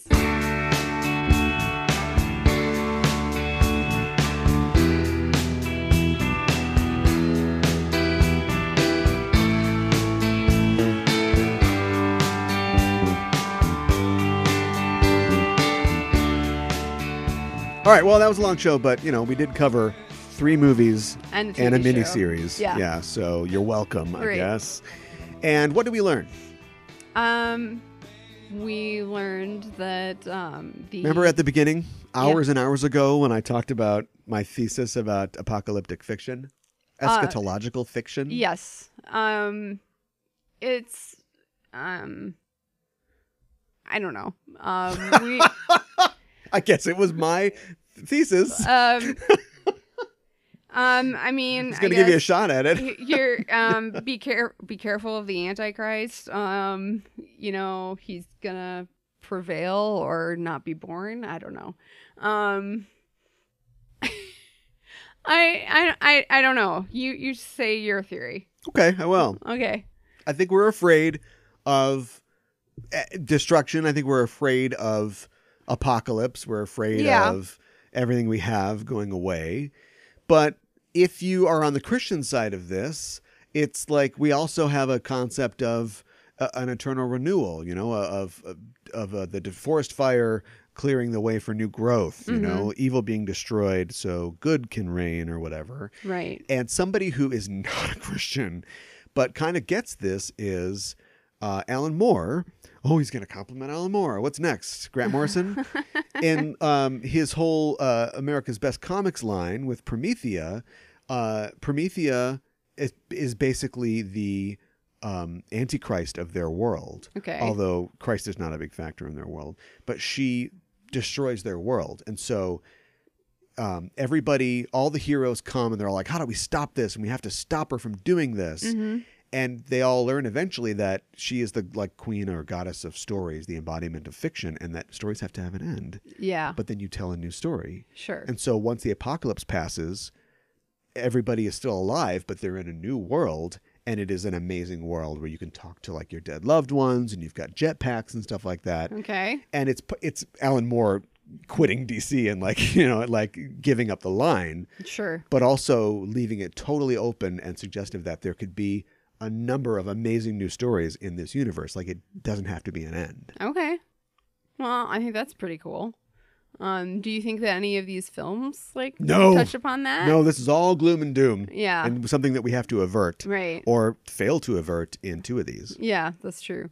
So can't remember the end of Good Omens, but anyway, two is two is good enough. Yeah. Uh, so yeah, I guess if I was going to write my master's thesis on this, I would compare, you know, the, the good apocalypse, the good, you know, the good apocalypse, like Kiefer Sutherland says oh my in god. Melancholia, another movie about an apocalypse that shan't be mentioned The anymore. Real scientists. Here, yeah. Well, if you want to be with the real scientists on social media, we're pop culture scientists. You can find us on Facebook or Twitter, just enough trope.